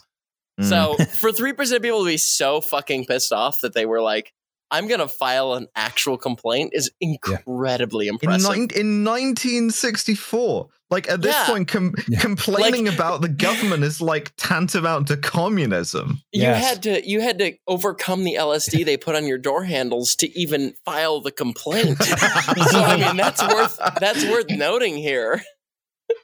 You you go and file the complaint and there's two cars all full of like four FBI agents each following you. They're all irritated as shit about the sonic booms as well. And you're just like this is a functional country. but your complaint also doesn't make any sense because of the LSD. You're like, well, you, Right. you flew your plane over my house, and now my my uh, my my kitchen table is turned into a giant lizard. What the hell? sir, sir, this is the claims line for Windows. tables that turn into lizards is lane three. Sir, please, please do not get combative, sir. just just like like the um the line of people coming out of the building meme, but it's for like various CIA uh, operations domestically, domestic gladio compensation forms. Yeah, this is the MK Ultra line, buddy. You're gonna have to. Uh, yeah. Now, was this? Were you like uh permanently uh rendered deranged by MK Ultra or MK Naomi? Because they are different projects, so they're different forms. No, I'm here to claim damages for injuries sustained in Castro assassination attempts. Oh, yeah, let's jabbed myself with a needle full of cyanide. and my and all my facial hair fell out. Can I get that, oh, that's please? the radiological Oh my department. god! Uh, which we need which, to like we need to set Liam. up every trans woman as Yes. as as dictator of a communist country, so that the CIA puts thallium salts in our shoes to try and make our facial hair fall out. Does that work? Because I'm about to go try that. Uh, yes, but you would also get many cancers. I mean, I already smoke cigarettes. It's fine. So, a lot of people complained about the sonic boom. Some further concerns were raised by environmentalists, right? High altitude planes were going to destroy the ozone layer, Ugh. and water vapor from the engines was going to create a permanent cloud layer and a gloom across the planet. Yeah, Which- the contrails. Exactly. These fears were partially founded. Um, the nitrous oxides from the exhaust would probably harm the ozone layer. Um, that could be solved by going to low sulfur fuel. Um, but it was uh, unlikely that the planes were going to have a significant effect on the climate beyond, you know, CO2, which no one cared about in the 60s, right? No. But uh, there was there was some some strong grassroots opposition to these supersonic transport planes, which is going to become relevant in a second. Doesn't matter. Doesn't matter because from the top down, Yeah, this is the way of the future. absolutely. the way of the future the way of the future. Uh, this is like a heavily heavily advertised thing by everybody involved both in like in europe and the us and we see here uh, a big pan am uh, thing that advertises the t- the two buttons you can press. You either make the plane bigger with the 747 or you make it faster with the supersonic transport. And they uh, were holding both of those buttons down at the same time and the 70s were going to be a time of uh, like unbridled prosperity and progress and no one was ever going to feel any malaise Ha! Yeah, you're gonna get you're gonna get your uh, you're gonna get your Lockheed L two thousand. You're gonna get across the Atlantic in uh, in like uh, you're gonna you're gonna get to London in time for the breakfast you just had. yeah and Just the i mean going up it's it did coming down. I, I, I've put this. I've put the next slide on here too, which is like uh, I, I believe a sort of contemporary piece of uh, retro futurist art. Um, and it's like, yeah, no, this was this was kind of accepted. Everybody just thought this was like the way of the future. Okay, some people in Oklahoma hate it, but like, since when do what people in Oklahoma think about anything? since when does that matter? Uh, you know, we're the people who matter, the people who live in like New York or London, and we absolutely expect that the thing that has already happened uh not that not that far previously with jets is just going to repeat itself uh because we we believe strongly in like uh incredibly fast progression of technology. We're about to go to the fucking moon. You can't you're you're telling me that we're not going to be able to like have breakfast in london and then the same breakfast again in los angeles on the same day? Well, actually, Um, now that I think about it, if you had like the really fast SSTs, because because you could do two breakfasts with Concorde, but Hmm. you could leave after lunch and then have breakfast Oh, in an. L two thousand. oh yeah just outpace the international dateline and have never-ending breakfasts You around can the go world. back in time in one of those things. I, I was just gonna say that airplane that you have posted a picture of is remarkably phallic. That was all. that's Yes. uh, that's retrofuturism. That's what it is. It's all dicks. Uh, it's all dicks all the way down. You can tell that it's been a few weeks. I've been in LA in an empty house, and you know, just like big chrome dong, baby. It's a big chrome dong. Hauntology is when you draw a big chrome dong, but it's also when you see a spooky ghost. Um, and the spooky ghost that we are seeing Those are here. also in the house I'm staying in. It's great. what spooky ghosts? Nice. Oh yeah, Uh, it's It's been around since the 20s. Somebody's died in this place. the spooky ghost here is a like the possibility of improvement and of like technological horizons not just remaining constant but expanding um like I, I, I can't stress enough that he went to the moon the moon in the fucking sky Yes. uh, okay, there was not much up there that was interesting, but like the the the moon, you could open it when you- th- th- there was a, there was a guy up there. They put a guy up there, and then that guy came home, and he wasn't like weird. He wasn't like a moon guy. He was just a guy from Ohio. yes. Like a guy from Ohio went to the moon in the fucking sky. Stuff was getting better and cheaper all the time. This Yes. is basically what I was trying to say earlier. I was just an asshole about it. See Alice's rant. everything everything was gonna keep getting better forever, And then, and then and then, and then Florida. and Florida. happened. Florida. no, this is still this is still this is still everything getting better forever. Um, this is a, a slide that I put in about the sort of the infrastructure that was getting built to to support supersonic uh, airliners. Um, so basically, you want to fly over water as much as possible, both because that kind of like dampens the sonic booms, and also because people don't typically live on water. So you're you know you are booming over stuff that nobody cares about. Uh, unlike stuff that stuff like Oklahoma City, which people in Oklahoma City care about, at least. Um, so you end up with these plans to build huge new airports uh, with longer runways to accommodate uh, landing at very high speeds and takeoff at very high speeds, and they were going to be like over water. Um, Los Angeles was going to get a second airport on an artificial island and it was going to be connected to LAX by a tunnel. Uh, London was going to get a new airport in the Thames estuary, uh, an idea which has since, you know, kind of been uh, attempted to be resurrected. Yep. Uh, the Pan Am terminal at JFK was going to like more than double in size. There were going to be entirely new, uh, like hubs in Montreal and Kansas City. Um, Mirabel Airport is an episode I want to do something. Yeah, I'd like Yeah. to. Yeah, and Air France built a whole new airport entirely for Concorde flights uh, at what was a village outside of Paris called Roissy, uh, because Orly Airport just didn't have the the ability to handle it, and uh, Roissy became uh, Paris Charles de Gaulle Airport. Um, but the funniest of these, and the art for this slide, is Miami International Airport, uh, who you can see here uh, in 1968 were getting ready for tomorrow. Uh, Yeah. That's cute for Miami.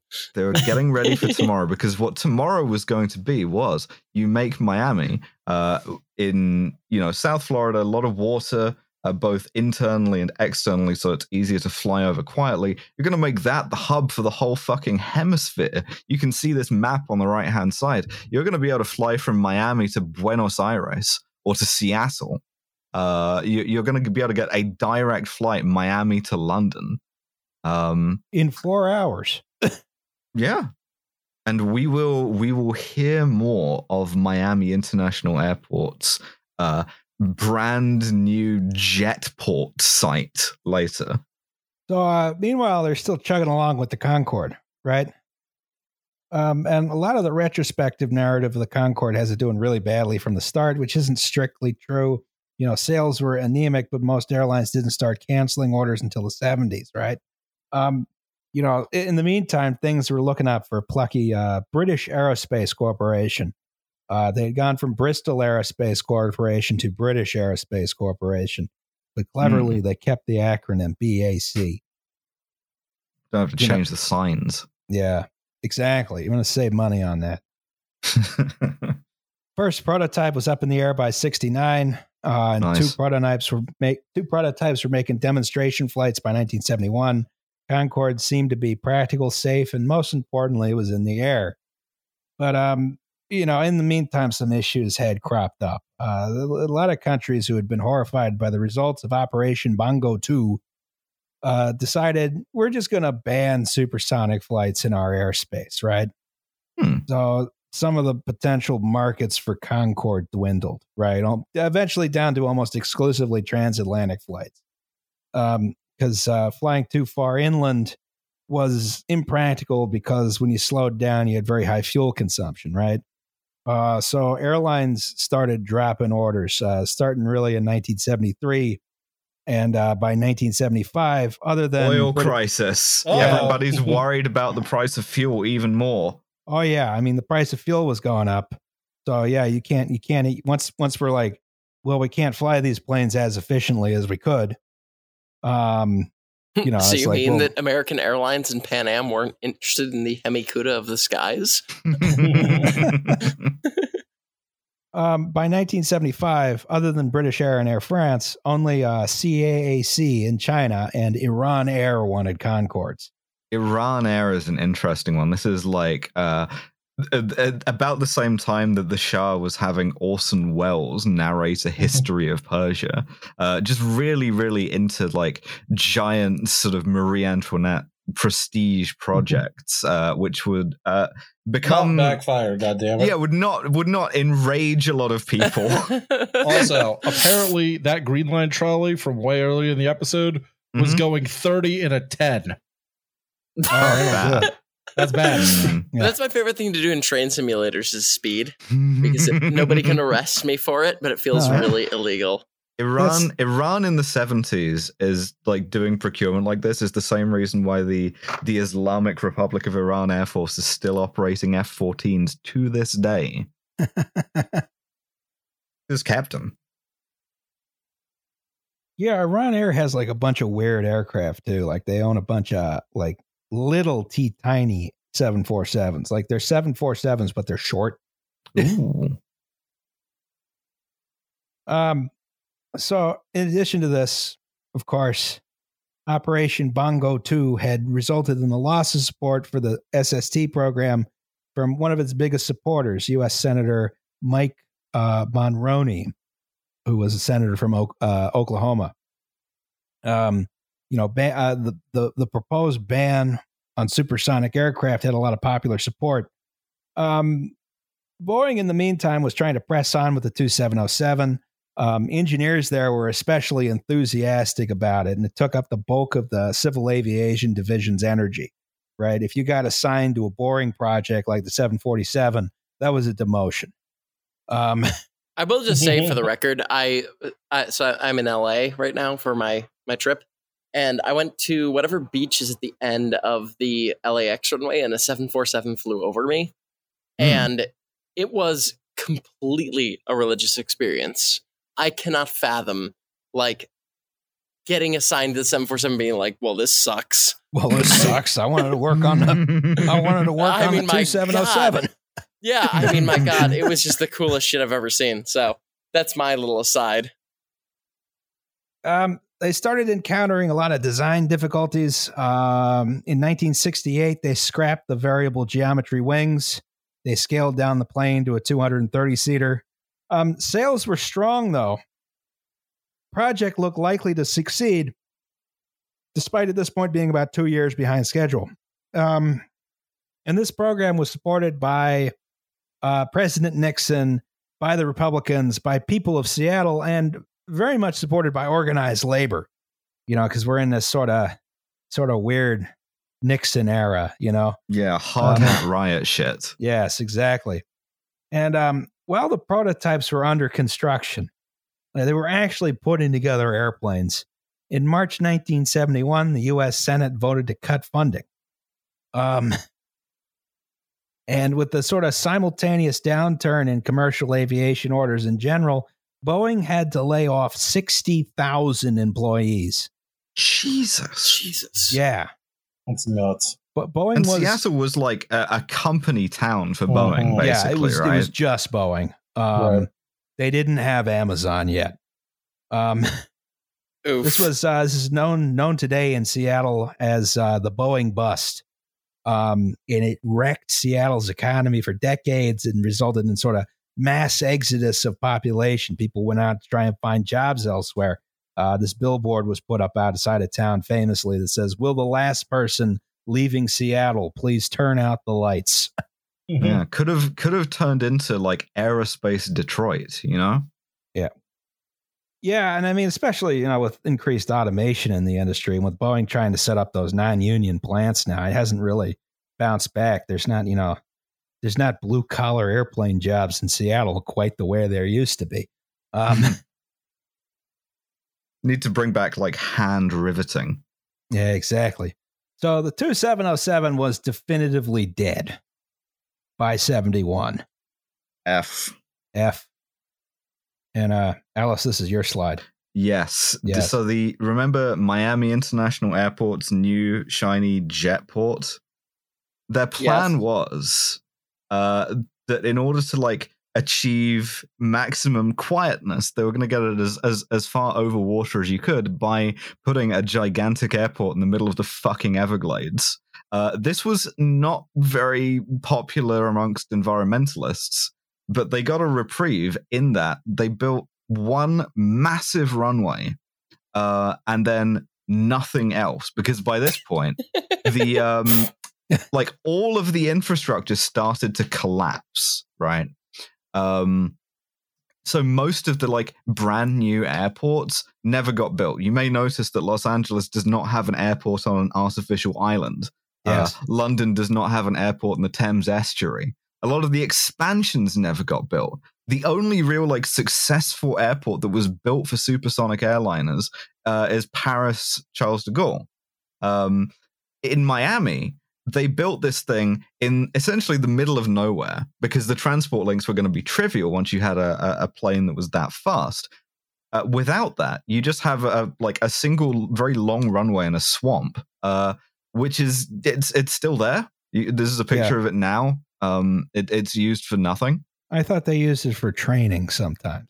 Sometimes there's also been a pitch by uh by local politicians to try and do like an equivalent of the Paris Air Show there in the middle of a swamp. Oh boy. Um, Th- this has not really captured anyone's imagination. Uh, sometimes Wow. like a I Cessna, crashed and survived, but was then eaten by a gator. Yeah, sounds great. Yeah. yeah, so, so, sometimes like a Cessna emergency happens, lands you know. there. It's called a Dade Collier Transitional and Training Airfield now. Um, That's where you go if you want to be a, a trans pilot. and so this is this is I I don't know. There is a spooky ghost in this image. I think Yes. because this could have been the uh, the jet port. This could have been your hub to travel from fucking Buenos Aires to Manila. You know, um, and instead it's it's a field and a swamp. There is a phone number there on a road sign, which I feel like I should prank call. Be like, "Hi, I have a Concorde. Can I please land here?" Like time is of the essence. Don't do that. You'll probably get arrested. I was about to say, you call in, you call in, and you say, "I'm, I'm trying to land a, a Pan Am L2000." Be like, "What parallel universe did you fly in from? A better one." Mm. Speaking of better universes, uh, we have Welcome to the Soviet Union. Oh, thank God. The part that you had me on the podcast for. What is this? Tell us about our beautiful boy. What are we looking Uh, at here? God, this is this is the Tupolev Tu one four four, and it it droops the snoots and it floops the canards. I, I don't really think that there's much else that needs to be said, but I will say it was the first supersonic transport. So fuck you, France and Britain. Um, it it uh, it was faster. It went Mach 2.15 versus 2.04.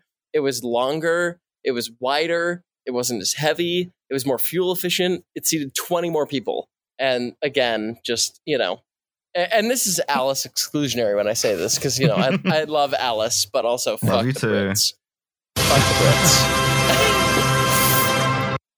Brits. um, so they were going to develop this in the 60s when the Concorde was being developed, and they were rushing to make it both ahead of the Concorde and the 60th anniversary gift to communism, which I'm sure you've never covered before on this show.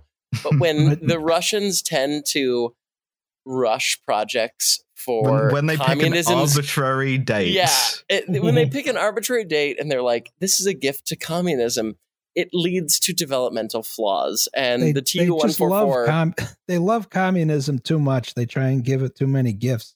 They do, they really do. I have an ex like that. My God, Communism is not going to appreciate you as much if you give her a flawed product as opposed to a good one. That's right. Yeah, you gotta put in the time and the thoughts. Yes. Yeah. yeah. And that was the Tu one four four, right? Is like, uh, granted, the Concorde is a better plane. Um, the the flaws of this are uh, the Soviet Union, as you may have noticed, is mostly land. It's Hmm. not a place you can fly supersonic travel over an ocean, and so you run into the same problems the FAA did in Oklahoma City, where you shatter windows. Um, Yeah, because It the Soviet Union by this point had been captured by revisionist apparatchiks who did not take the correct line to people complaining about sonic boom shattering all of their windows, which is to have them shot by the KGB. Yes. Exactly. Yes. Exactly. Um, so you know that was a problem off the bat. Uh, it also was so loud inside that you couldn't talk to other passengers, but both because Good. it it had the after it had the afterburners on for the whole flight. So the Concorde uh, used afterburners to get in the air and then turned them off once you were kind of at supersonic speed. The the the Tupolev did not require that. It required supersonic Hell for for supersonic yes. flight. It needed afterburners on the whole time, so you were passing Can't notes to people in the, same haters in over the, same sound of the engine noise. Good, Um, good I made a Soviet plane. Make engine bigger. I made a joke in one of my car reviews about a car being louder than the economy rows with this airplane. Because it was- It was like literally deafening. You had to bring earplugs or you might go deaf. Um, and uh, it, there was no commercial luxury air travel in the USSR at the time because didn't. I mean, theoretically, like you didn't have classes. There wasn't somebody who was going to be Mm. like, "I'm a rich, fancy person. I'm going to take a, a supersonic plane instead of a normal subsonic aircraft." And you already have jets this time, so what point does this serve, really? Um, and the other thing too is that it kind of sucked. So it had 181 flight hours total before it was retired, over 103 flights, and it had 226 operational issues at that during that period. I think somewhere around 70 of those would have destroyed the airplane. Um, they discovered a decent number of them on the ground, but uh, it wasn't great. No, you Uh, don't want to. You don't want to be experiencing a brand new mechanical issue in a brand new type of aircraft. There aircraft, was uh, going very, very fast. there was actually a flight There's where a only pilot a few seconds for you to experience it, I suppose. Yeah. there was actually a flight where a uh, pilot recounted there were a bunch of journalists from the West on board, and 22 out of 24, something like that, uh, m- like warning lights came on. Basically, like land the plane now, you're gonna die. Check. The air horn sirens came on on board. I, I, and I am they just were simply like- screaming to my flight engineer, Vitali, what is check engine light? And he can't hear me. I'm screaming. I'm screaming. He is screaming. Yeah, so so they ended up landing that flight after 75 minutes with a pillow stuffed into the air horn on board the plane. I'm not joking. That is legitimately what happened. Um, yeah, and you have because- to pay for the pillow under capitalism. So who's to say whether it's worse? Good point. Yeah. That's a good point, Alice. uh, so I mean, it wasn't exactly great. Uh, the the other good thing too is so like pillow is made of hair of bear. the other thing too is like the it, it, it flew regular service. So i mean it does count as the first supersonic transport. It beat the concorde by a few months. Yeah. um but it only flew like once a week uh, over a two hour route with never a full plane. It flew with an average of 53 passengers because they were terrified that this plane was going to disintegrate in midair basically Fi- they were just like 53 passengers, all of whom have like either lost bets or badly pissed off their boss. It's like the Seriously. Chernobyl liquidators when you you you enter the plane. I serve Yeah. the Soviet Union. yeah, you you get off this plane alive, and somebody gives you a collected works of Lenin box set.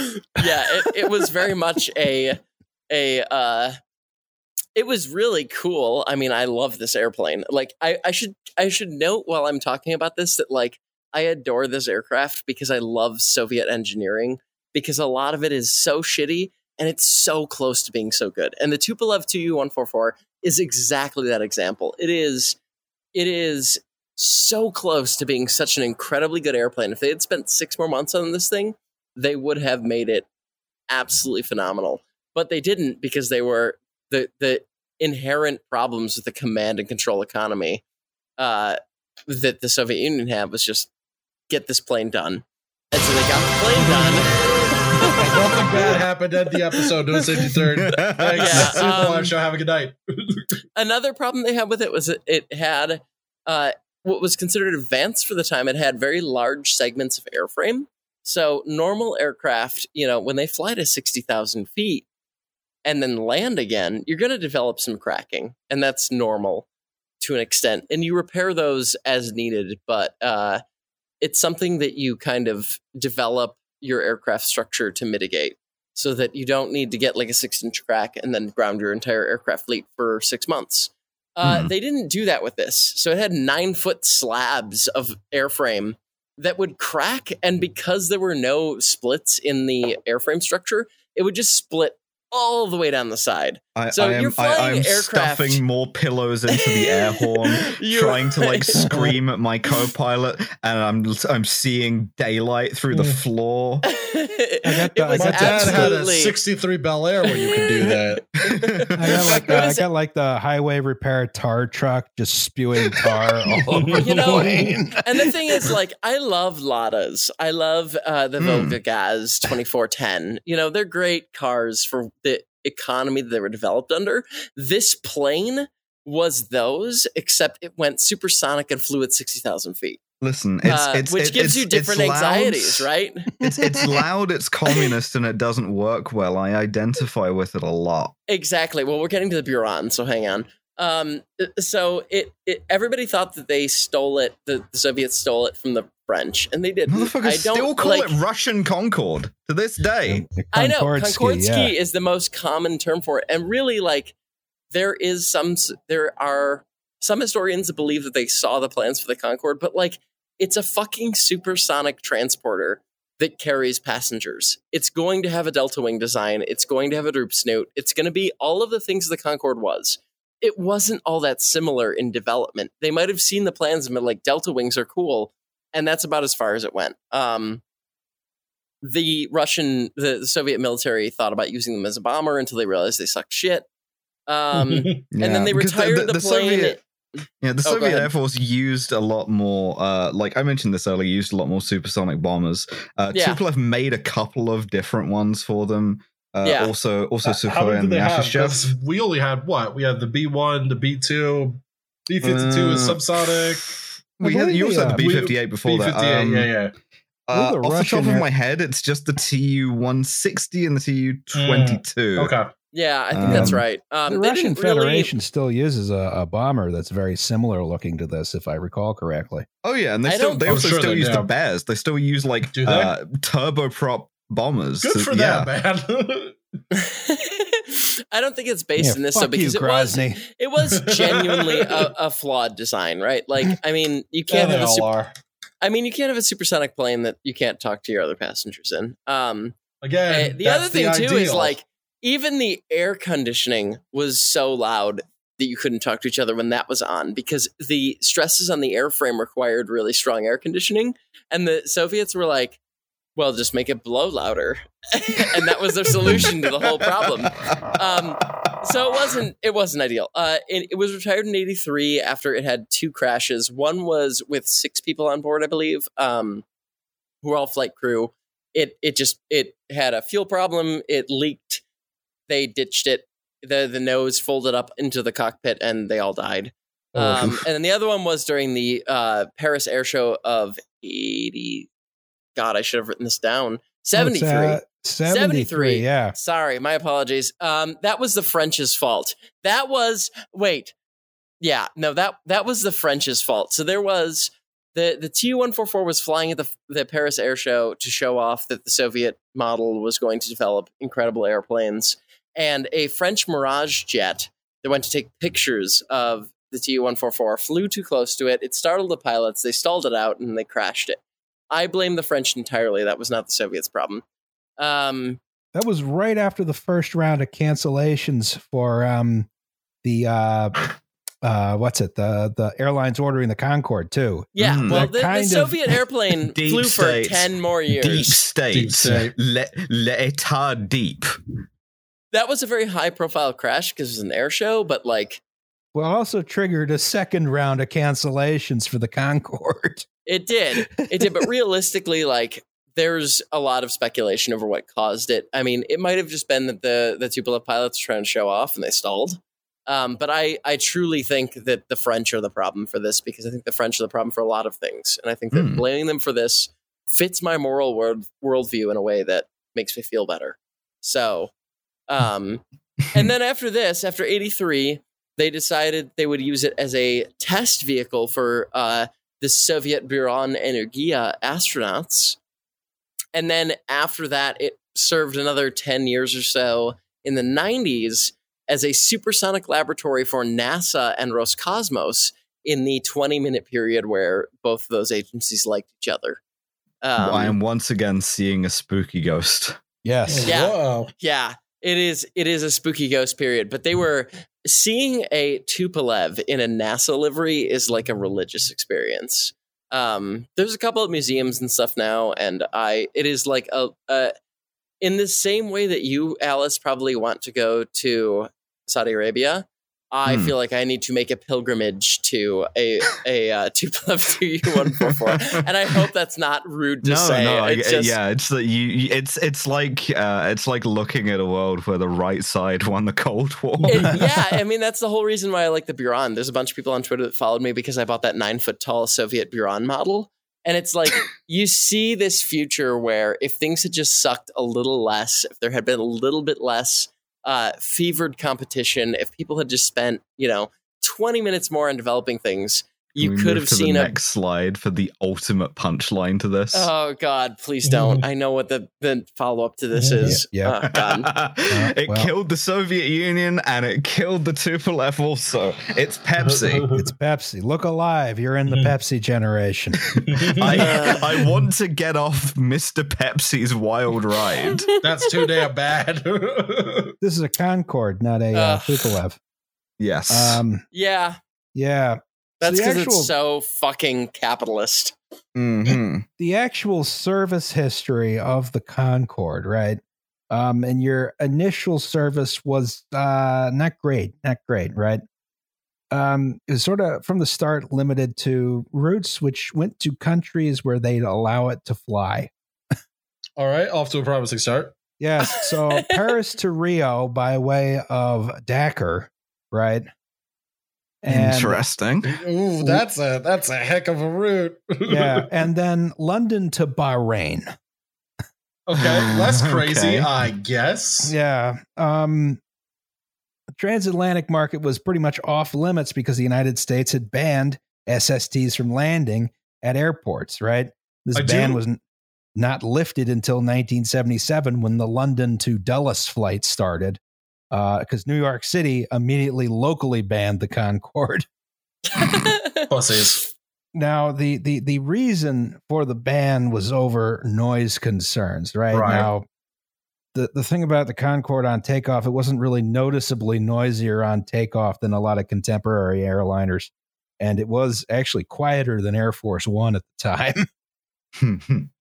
Still didn't matter. I, I will point out that uh, the only time they tried to fly a Concorde later on to, to San Francisco, they made it land across the bay in Oakland. This they, is nim- Uh, they nimbied a huh, fucking yeah, I was gonna plane. Say. it is God. literally all NIMBY shit. It's Yeah. it's it's hundred percent NIMBY Yeah. shit, right? yes. Yeah.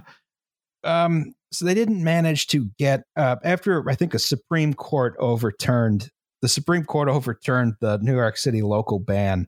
Ugh. Um, so scheduled service from London and Paris to JFK didn't begin until late 1977. Yeah, and, it was shit because neither of those aircra- uh, airports were ever expanded. I've Mhm. seen a photo of the check-in for uh, Concorde at Heathrow. Alice isn't doing the live show because she doesn't want to go to New York City That's on an right. airplane. And who That's right. That's right. Hey Like, man, the booking agent reached out to us. Okay. Yeah. they, they had this they had this beautiful sort of like futuristic idea of what like the experience of getting onto this plane was going to be like and uh it was not true on like either the airport that you left or the airport that you got to Yes. Well, maybe at Dulles. Dulles was still pretty new then. Uh, Um, but yeah, at JFK was not. I mean, one of the things I guess that really doomed these uh, jet ports is that Concorde could land on conventional runways. right. yeah they thought ssts were going to get bigger faster like Yeah. jets did and it didn't happen Didn't happen. Yeah. I, I will mention though that the Concorde had to land at about 170 miles an hour, so yeah, it was a Sorry, what fast It would've been better what had speed they do done that. Normal planes land at. I just don't know. uh, Normal in quotes. Thank you. we'll, we'll edit out the typing Yeah. thanks. Um, their landing speeds take place at approximately 150 miles an hour, so you're Okay. going a, a lot faster. Yeah, that's what a And- quarter more. You said 190, Yeah. right? Yeah. Yeah, I said 190, and the the Tupolev actually was rated for landing by the FAA at 204 miles an hour, Wow. which meant that She's it could coming go in hot. slower. Yeah, she's always like coming in ev- hot. Ev- ev- Just- every every as an aside tire is note. like a flame, and you're, you're just coming in Yes. at a ninety degree angle to the sound of.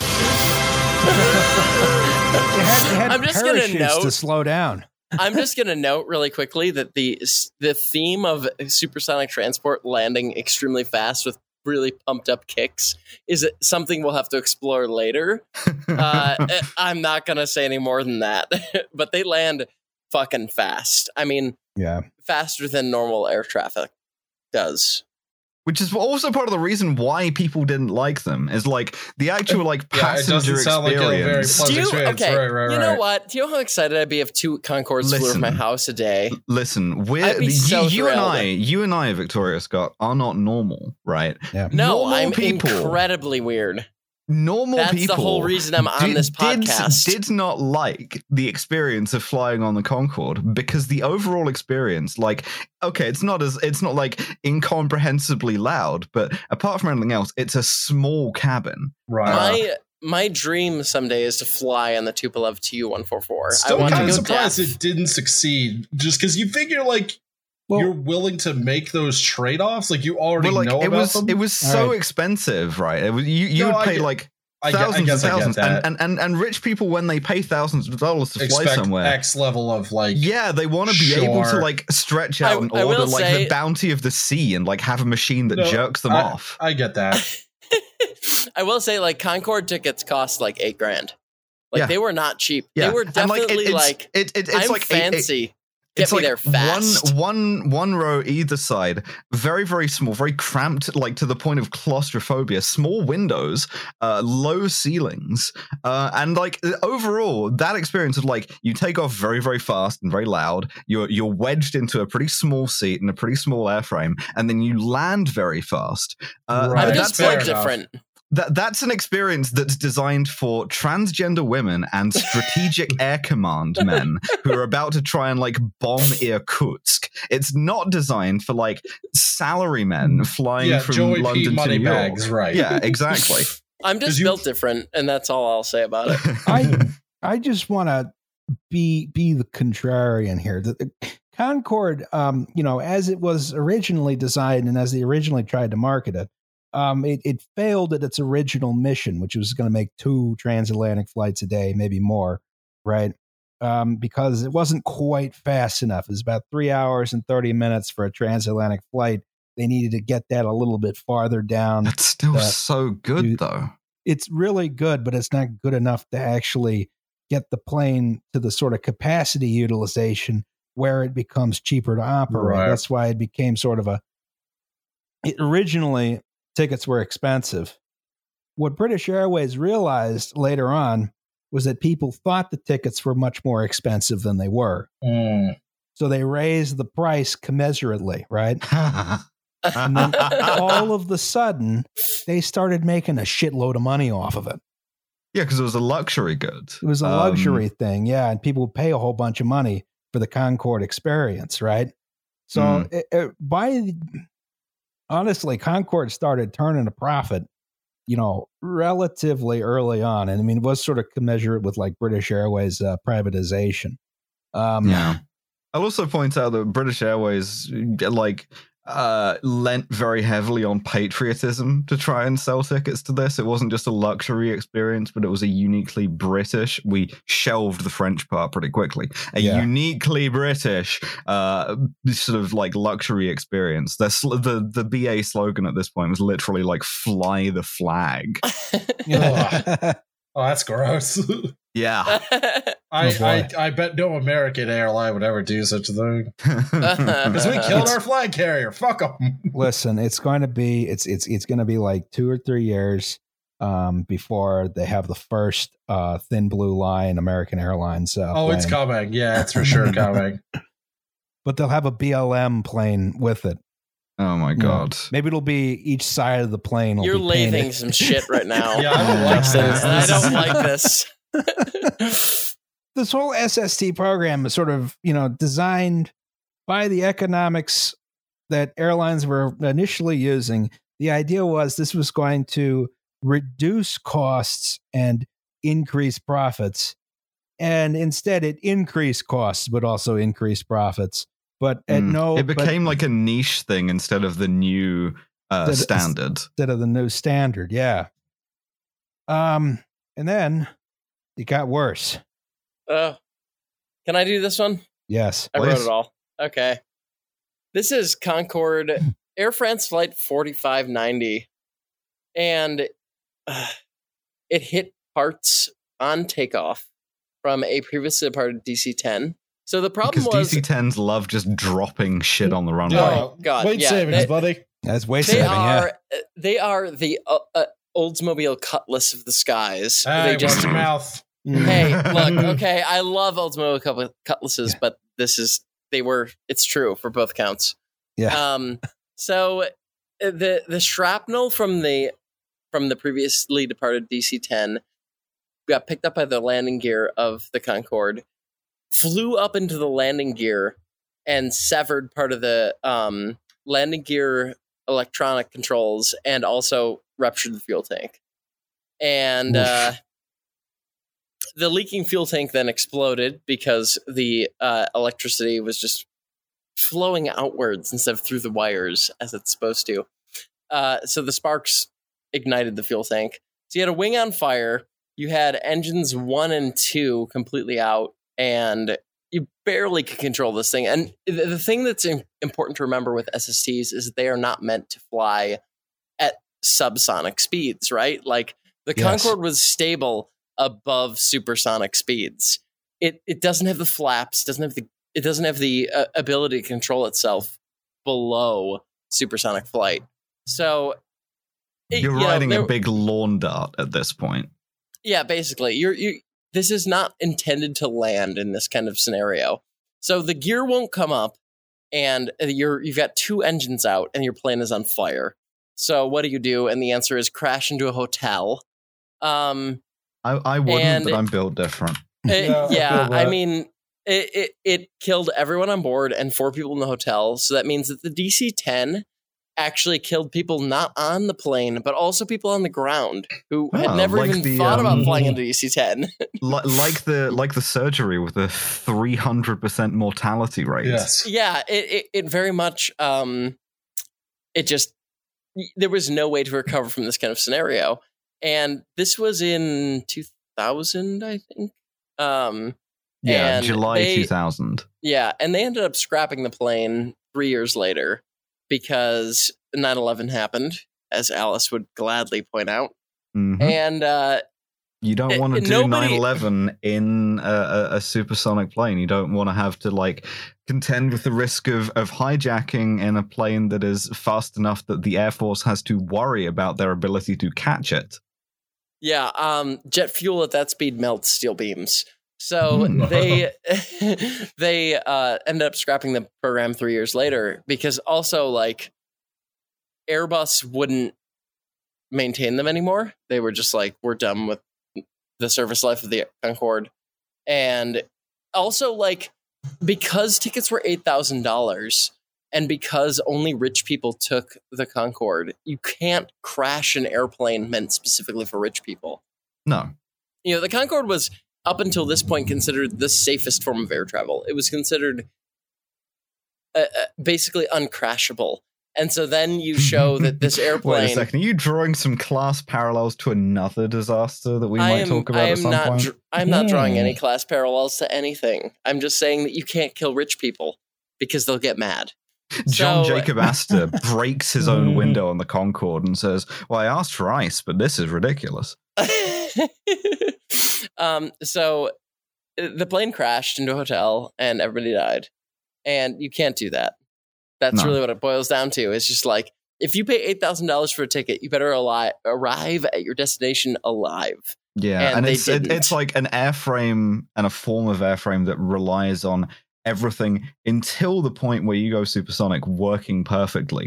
Which Yeah, it- it's the surprising thing is we could kind of do that. We did that for a pretty long time. Um like all accounts this isn't a- pilots, it was uh, a joy to fly. yeah yeah and this isn't like uh something where we like we we weathered a lot of small incidents it like mostly ran incident free and then the incident that ended that streak is it kills fucking everyone Mhm. I will say also, like, there are other aircraft where, and this is mostly notable with Boeing planes because they suck.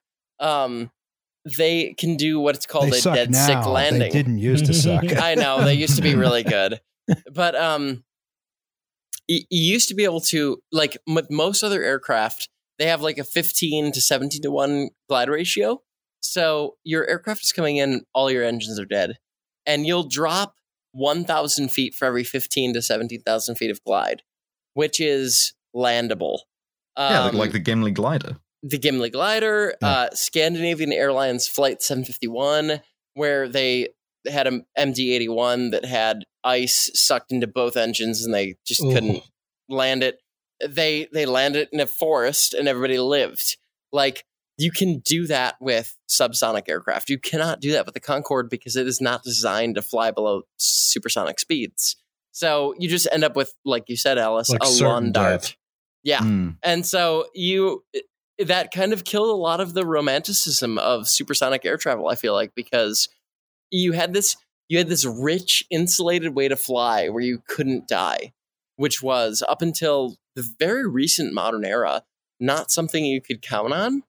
And all of a sudden you were just as mortal as everybody else. And that just Mm. murdered the the romanticism of the flight. Because you you couldn't just get on board this claustrophobic thin tube but be completely insulated from the realities of air travel. You were just the same as everybody else. Yeah, and I feel like it could have, eh, as a as a program, supersonic transports could have survived the inevitable crashes because like one of these was going to happen eventually, just Oh, by the yeah. nature of like human factors Well, and whatever. and the other But, like, thing too if, is if like they had been the staple, if they had been the sort of like the thing that had replaced like subsonic jets, then fine, whatever. But like uh, uh, by positioning it as this sort of like elite thing, as you say, that's that's absolutely fatal to it. Right. well, and the I- other I thing believe too what is you like is the the you know if you had the Thunderbirds around with the specialized equipment to save the supersonic jet, you know we were Well, supposed the to have thing, too- Thunderbirds by now. it's just like Air France was losing a ton of money on these. Like they Mm. had no incentive to keep it going aside from patriotism. Uh, British Airways theoretically made profit, but uh, that's not proven. And uh, so you end up with like the same kind not of proven. yeah, you end up with the same kind of capitalist realities that like ruins everything, which is that if they're not making a ton of money on it, they're not going to do it. And Mm. Air France was like, it was super easy in 03 for them to say, as they're hemorrhaging money and 9 11 is making no one want to take an airplane again, to cancel these. So that just ended it right there. And now they're in museums. in museums. Yes. Yep. You can you can go and see them. I've been on one. The, Yeah. It's cool. You, can go see the future Look the at museum. the thing. You can, you can you can stick your head in the cockpit and see the like gigantic panel of like uh, flight engineer gauges and just be like, man, that's cool. I very much want to go to the uh, Technik Museum Sinsheim in Germany, which is like a bucket list item for me. But they have Mm. they're the only museum on Earth that has both a Tupolev Tu one four four and a Concorde. and they'll let you go in them, and I really want to. Ugh. I can't drive my van there. That's the problem. I believe, shame. uh, I believe one of the, I forget which museum, there half of the Boeing 2707 mock up is preserved somewhere. Mm. I will note on this road trip, I've visited no fewer than two or three different aircraft museums because I love them. Good choice. Yeah. Yeah. Uh, shout out to the Air Force Museum in Dayton, Ohio, which Ooh. is not a place you should ever go, but Mhm. uh, unless Okay. you're going to the Air Force Museum there, then it's cool. s- Support your local air, air and space museum. Uh, but also, we never like stopped pitching SSTs. Oh Pitching no! being the key. Haha. yes. God, Every single one of these sucks ass. They're all they're all really bad. I mean, there's a lot of proposals for new SSTs. Um, no one's no one's no one wants to take it seriously. I mean, the only person, the only group that could get an SST going now would be the government, and the government would have to take it seriously. Neither of which things are going to happen, right? No. Yeah. Although I do appreciate the thing that I've put on screen here is uh, one one group has pitched the U.S. Air Force on why don't you make Air Force One a supersonic plane? This will never happen. there are too many vulnerabilities for this to ever be seriously considered. Well, Yeah, has to be but able they- fucking land. Yeah, but they managed to like Welcome to Joe Biden's Sky Palace. Snowpiercer in the air. they mocked up the thing that will kill Joe Biden and the entire White House press pool at 500 miles an hour when it plunges vertically into terrain. oh Um, fucking sick! Oh, I'm sorry, I didn't mean to say that. I mean, very bad. That'd be terrible. it's just like I don't know. It's it's like a sort of half remembered retro futurist thing, and it's a it's a compelling, easy way to like crib from ideas that have already been done better by smarter people to make yourself sound smart, and then you don't actually have to do anything because you, you know it's a those. stupid idea. Yeah, it just doesn't. It doesn't seem like. I mean, over the past long time, there's there's been no really serious ideas. I mean, there was the Boeing Sonic Cruiser for a while, and that wasn't that was barely supersonic. I mean, it was Mm. it was transonic at best. Um, and then there's there's been nothing. There, there's been no no ideas about speeding up planes, none whatsoever. No one wants to like give give some serious R and D into this. I guess because Well, I have a thought about why, which is on the next slide. Uh, which is that I think there is some interesting stuff happening in in the realm of like hypersonic flight capability. Uh, that is when you greatly exceed the uh, the speed of sound, like sort of Mach Mhm. five ish. Um, th- this is something that like comes up within the context of like missiles. Putin actually sort of mentioned offhandedly the idea of like a hypersonic missile and got a lot of press in the West where it was like, oh, this, is- this guy is ridiculous. He's joking. Um, isn't an Also in- ICBM already hypersonic? Yeah. yeah. Yeah. Also, uh, like in the realm of drones, and I have written here in brackets, ask me what I think about the US Navy UFO videos. um, but like, that's at a point where it's sort of so militarily useful that it does not behoove anyone to talk about airliners, is the thing. Um, and I mean, it's it's it's also entirely possible that COVID might just kill the airline industry stone dead before any of this matters. Ugh, God, please. I wouldn't oh, be sorry. Did against I that. say that out loud? You did, you traitor. yeah. So I I think it's like uh yeah we're having like this huge narrowing of horizons. Uh, Yeah. The world is getting bigger again. Travel is getting harder again, but it's happening in like a less predictable, more chaotic, more stupid way than any of us could have predicted. I'm pretty sure technology is going backwards overall. This is why like it. this is why I don't like the uh, I don't like the uh, technological singularity people because it seems fairly obvious to me that actually there's less technology now. Um, you know, everything is just use a computer to coordinate a a- man a in a warehouse better. From Ohio on the moon. Yeah, Uh, and that was that was in 1969. That's 52 years ago. Uh, and uh, I don't know. What do you think we're going to be doing 52 years? well, we're not going to be here, which is really dead. fucking depressing. Honestly. Why do I'm you think I joking. the Like van that's trip that's now? part of it. That's at least You wouldn't choose to do a, a cross continental country, country trip, uh, just like eschew all forms of home and self at the age of 26, unless you didn't think the world was going to be there when you're 50.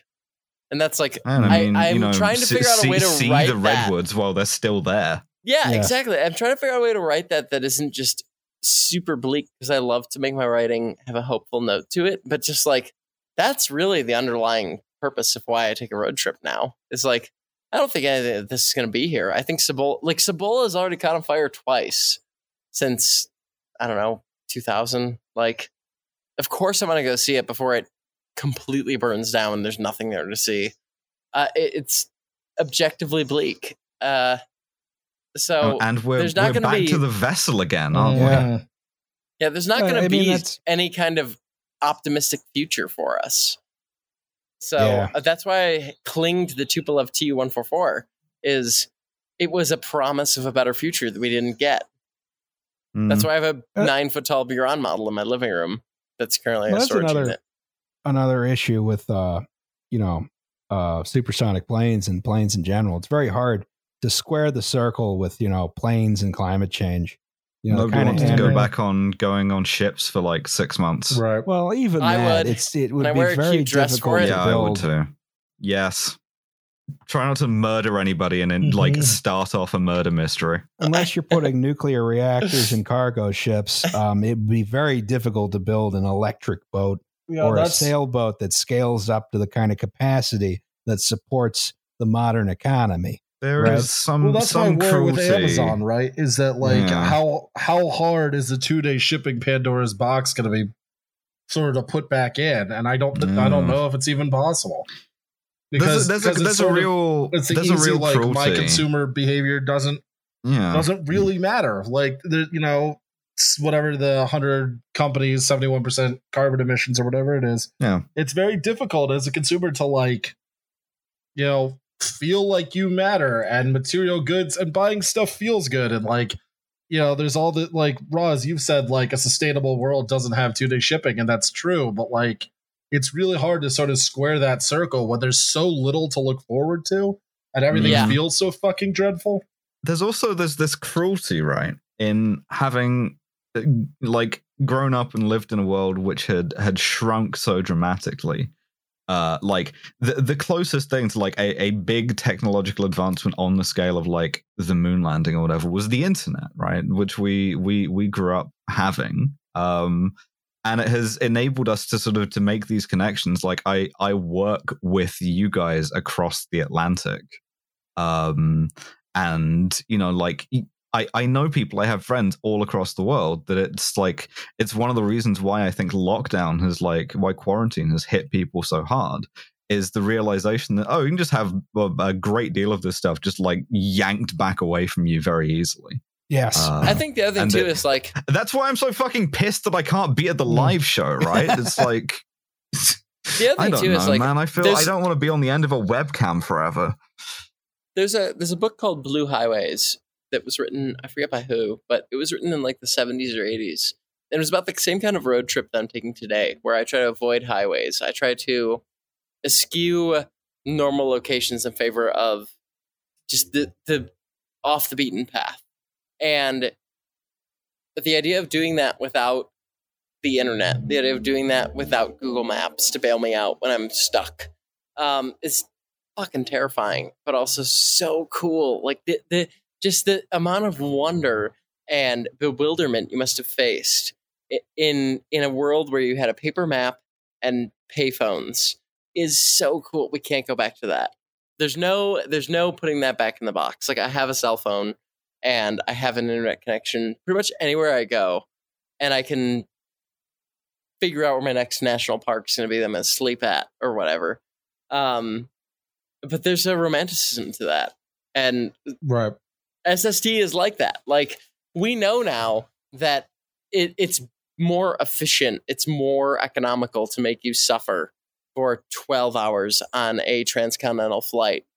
But there was an era where that wasn't the solution. There was an era where it was better to give you a plane that promised to literally break the bounds of gravity and physics.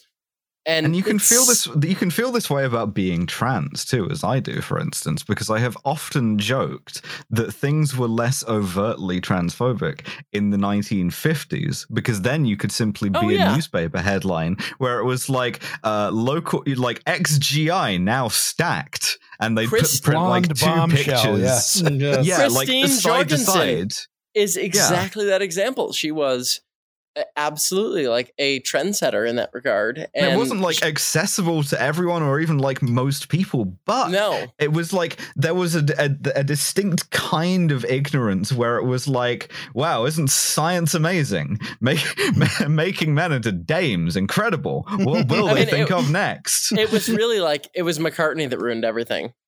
I Mm. mean, the lavender scare is really what set us all back, and then the AIDS pandemic.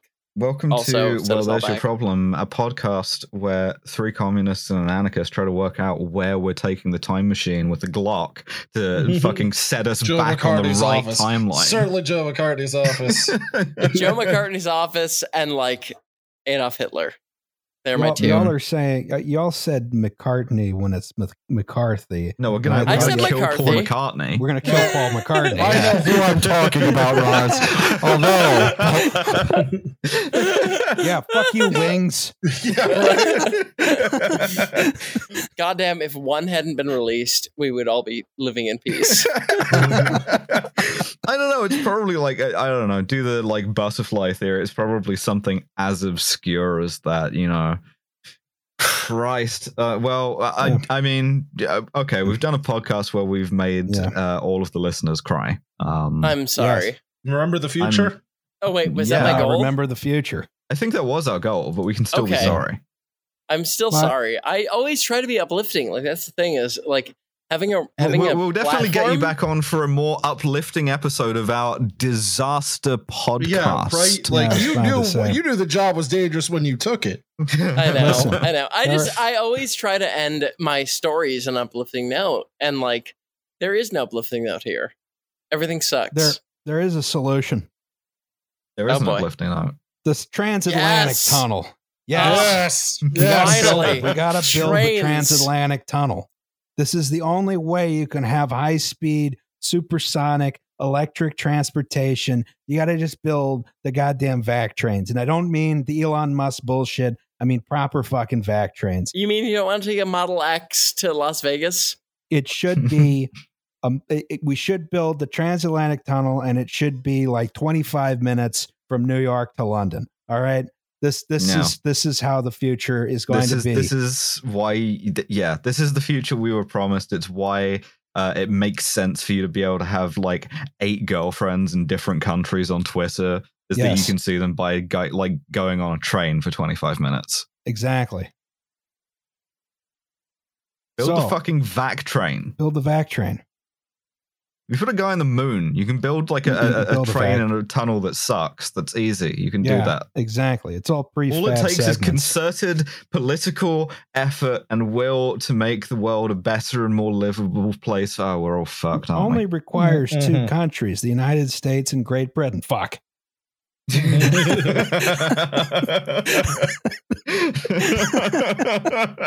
oh fuck! Shit!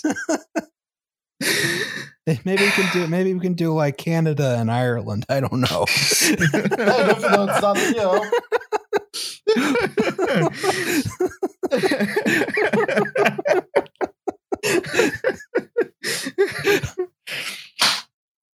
I hate this place.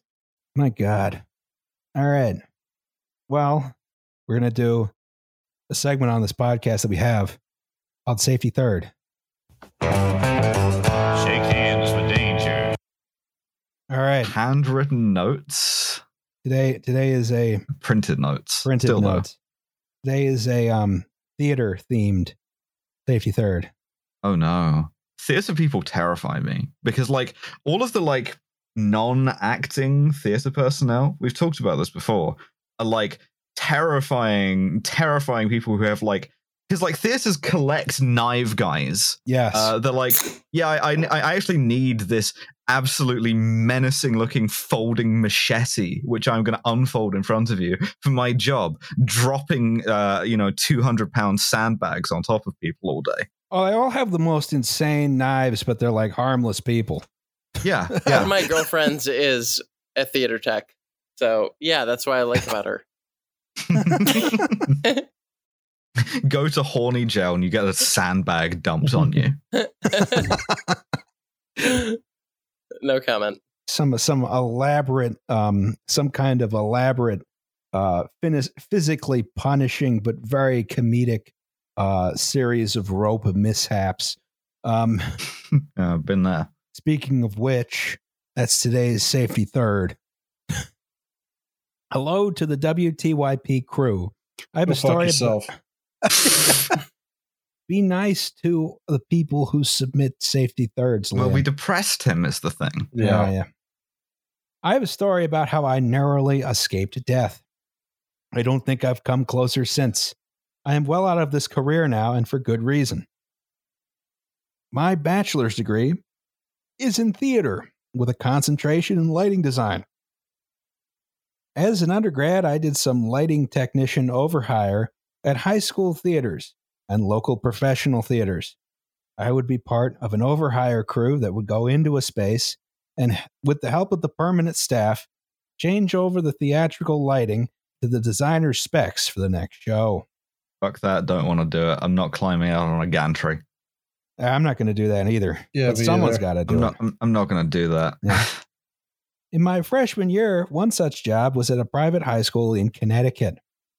The crew was myself, my classmate, a couple of high school students, and the on staff technical director, the TD. This was one of my first gigs, and having only done theater in a high school capacity, mostly run by teachers in the English department, I had little conception of what good safety practices look like in the workplace.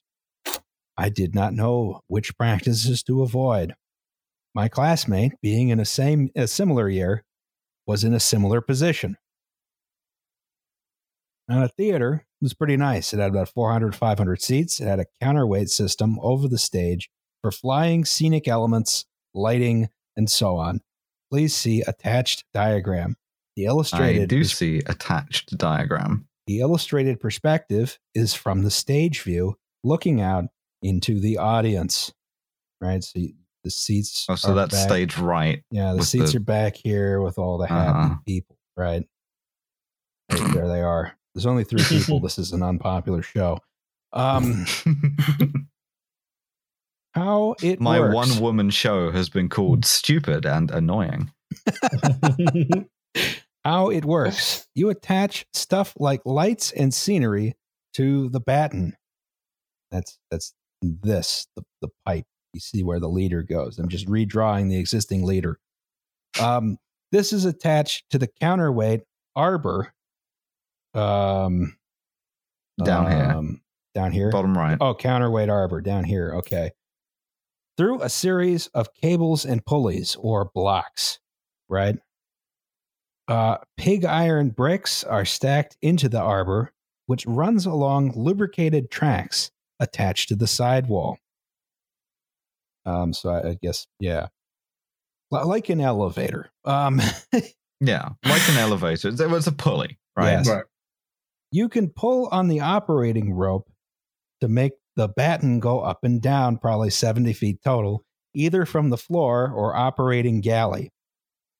There's a lever lock, but those locks, however, have uh, worn brake pads, for a lack of a better term, right? In this case, I guess. Hmm. Now, there's about 30 sets of this in this theater. Uh, the batten that we started with that day had lights on, right? We had replaced them all with a new set. The TD instructs my classmate to go to the operating galley to dog bone that operating line. Excuse me. Well, if you insist. Does in parentheses here, back I, to I can't in a say second. the joke that I want to say because it would be libeling a British Twitter guy. But uh, I recently started progesterone, and we shouldn't be using this terminology. The technical director unlocks the rope rock and shouts on in on 18 mid denoting the batten number and rough location on stage. Uh, the students were up near the back wall sorting through the lights we needed. I'm a little bit confused here. So there's a whole bunch of these. Um, okay. Oh, oh, so there's a bunch of them. Oh, I see. Okay, I see this picture here. So the TD pulls in the batten at a steady pace. The arbor pops out, uh, and the batten is about shoulder height. He locks the rope, right? At this point, Sure. the procedure should have been number one, clear the area, unload all weight bricks from that arbor from the loading gallery. The system is batten heavy, but it can't go anywhere. Number two, re- remove the lights from the batten, attach new lights. Number three, clear the area and add the weight ne- needed weight back to the arbor. The process of adding or removing weight is a normal occurrence, but it grinds all work on stage to a halt as everyone has to leave. So if you don't really care about safety, you can get away with doing one weight change. Enter dog bone. Enter Dogbone. The term dog bone, like many things in theater, comes from the maritime field. This modified practice involves taking a short length of iron pipe, sticking it between the two halves of the operating loop, and twisting to make a tension braid, ultimately wedging the pipe against the arbor track Just jam a fucking like pry bar in there. and twist it around Uh huh. And twist it around. It's the most dangerous shit I've ever around. heard. If you're thinking ballista, yes, my poor ignorant classmate, under the direction of an idiot, had created one half of one siege weapon. Oh my god! It was the siege warfare episode that reminded me of this whole thing. oh yeah, that time I got shot at with a ballista. I had seen. we have such fucking weird listeners, man. We think we're weird. We do an episode about siege weaponry, and somebody is like, "Oh yeah, I got shot at with one of those." I, I was um I, w- I was thinking earlier. You mentioned uh, asparagus in reference to Hmm. Charles de Gaulle. Someone just sent in a safety third about asparagus. So um, Thank you, fans. well, that's the next one. All That'll be the next one, yeah. Freaks. I had seen this practice before, so I thought nothing of it. There are definitely safer strategies to deal with um, out of balance systems, but this one is quick and also very bad. Hmm. Ask me Yeah, because not sex only tape. can the thing like come loose, drop the drop the batten full of lights on you, but also it can shoot an iron bar out across the stage like chain shot. Theaters are now battlefields. My classmate comes down, we remove about half the lights from the batten. The system is probably 200 pounds out of balance at this point. uh-huh. Some time passes and we hear a metal thunk of the dog bone slipping. Uh-oh. The batten springs up like one of those slingshot rides, which is followed by the intense rushing sound of the arbor dropping at top speed. The batten hits the loft blocks up at the top. Uh, no grid structure here is depicted in the diagram, and the arbor bottoms out against the, stru- the supporting structure of the system, followed lastly by a shower of glass shards from the remaining lights. Nice. Everyone but my classmate was away from the action, but he had the good sense to leap away quickly. Nobody was injured, but definitely shaken a fair deal. Um, the force of the arbor bent the bottom supporting structure downward a good couple inches, and there were horizontal wooden bumper rails that the arbor sits on in the lowest position. They were thoroughly crushed and splintered upwards. Um, the top half of the arbor sagged forward, slightly bent. Nice. The day should have ended right there, but we hadn't had enough fun yet. Remember, Oh, no. kids, hit the bricks. My memory is very fuzzy at this point. The next thing I remember is seeing the technical director absolutely tear into the arbor base with a hand grinder in attempt to But- free it from the mangled metal of the bottom But- structure. But but when you free it, it's gonna it, it's gonna come up, up in the Alice, don't think about it. Right. So I'm I'm a little bit confused here. Is the, the so so the okay so the batten is up and the arbor is back down, right? Yes. Okay. Right. He It's wedged in there in the bottom. He's trying to cut it free. trying But if he it free. does cut it free, uh, my my concern here is that it is going to like fly up, and this man is going to get hit in the face with a, a, a thing full of like pig iron bricks. Good point. Yeah. Well, he alternated between taking weight off the arbor and grinding. Oh. So if it wasn't heavier before, or wasn't lighter before, it is slowly becoming lighter. Yes. The rest of us were sticking to the back wall. I left to go to the bathroom and came back. Uh, the door was out by the left side wall and roughly in the same plane as the batten. There was about six feet of space between the left side wall of the stage and the end of the battens, so you can walk along the walls and be safe. I relieved myself and came back through the door. I was aware to stick to the wall, but at the moment I stepped through the threshold, the arbor came free. The TD had taken weight off, so the system was now batten heavy. Cue another rush of arbor travel as the batten flew downwards at such speed that the landing curtains couldn't prevent it from bottoming out. When it did, it came within four to five feet of my skull before bouncing slightly and coming to a definite rest. More glass uh, shattered and came loose from the lights. I was frozen in place, and the technical director was enraged. Again, miraculously, no one was injured.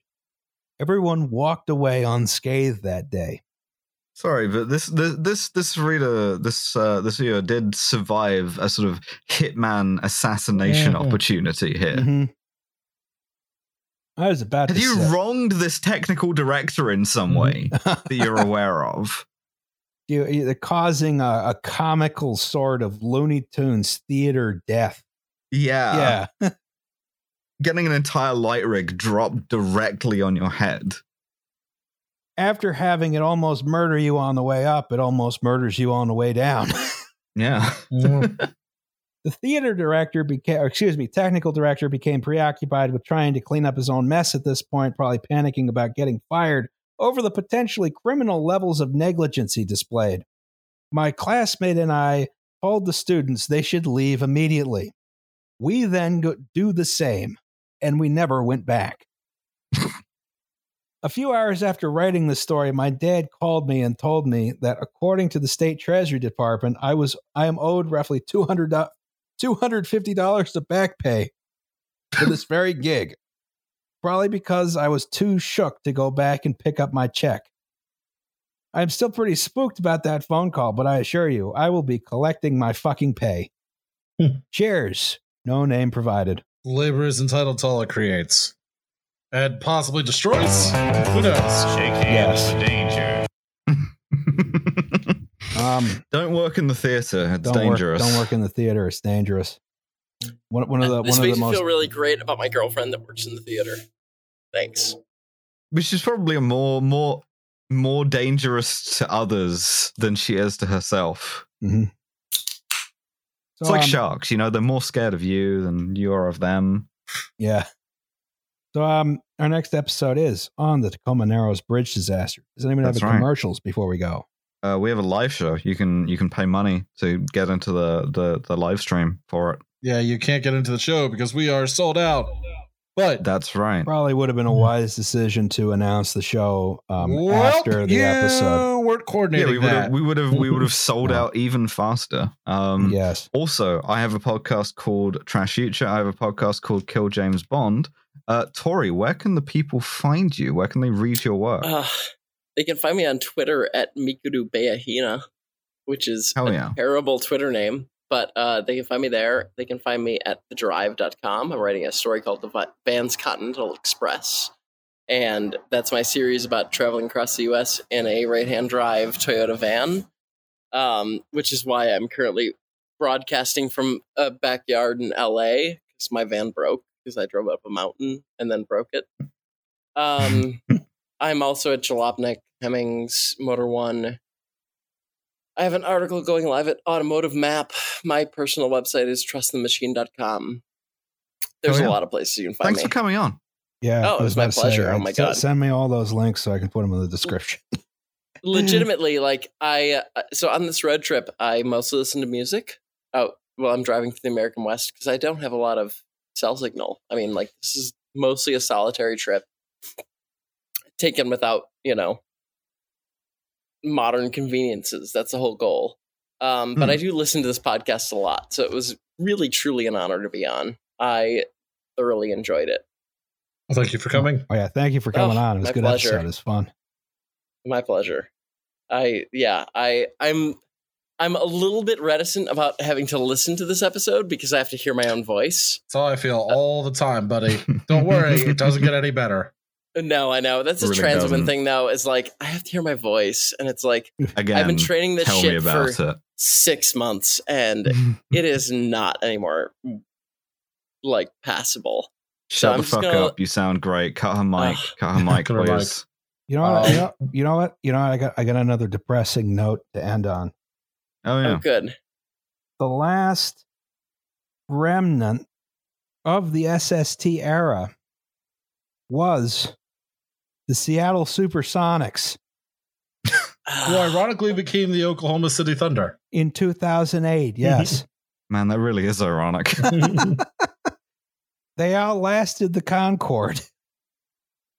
And and in the city with the, the sonic booms, they became the Oklahoma City Thunder. That's like a fucking John Boyce level of like uh, tying it back together. One Man. of the few authors that I truly like has inspired me on this trip. John Boyce. I'm actually John planning- Bois?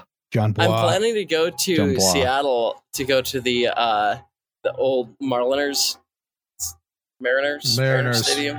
Yeah, that that wherever they got the the the uh, metal baseball player at a Lowe's where they bent back the bat.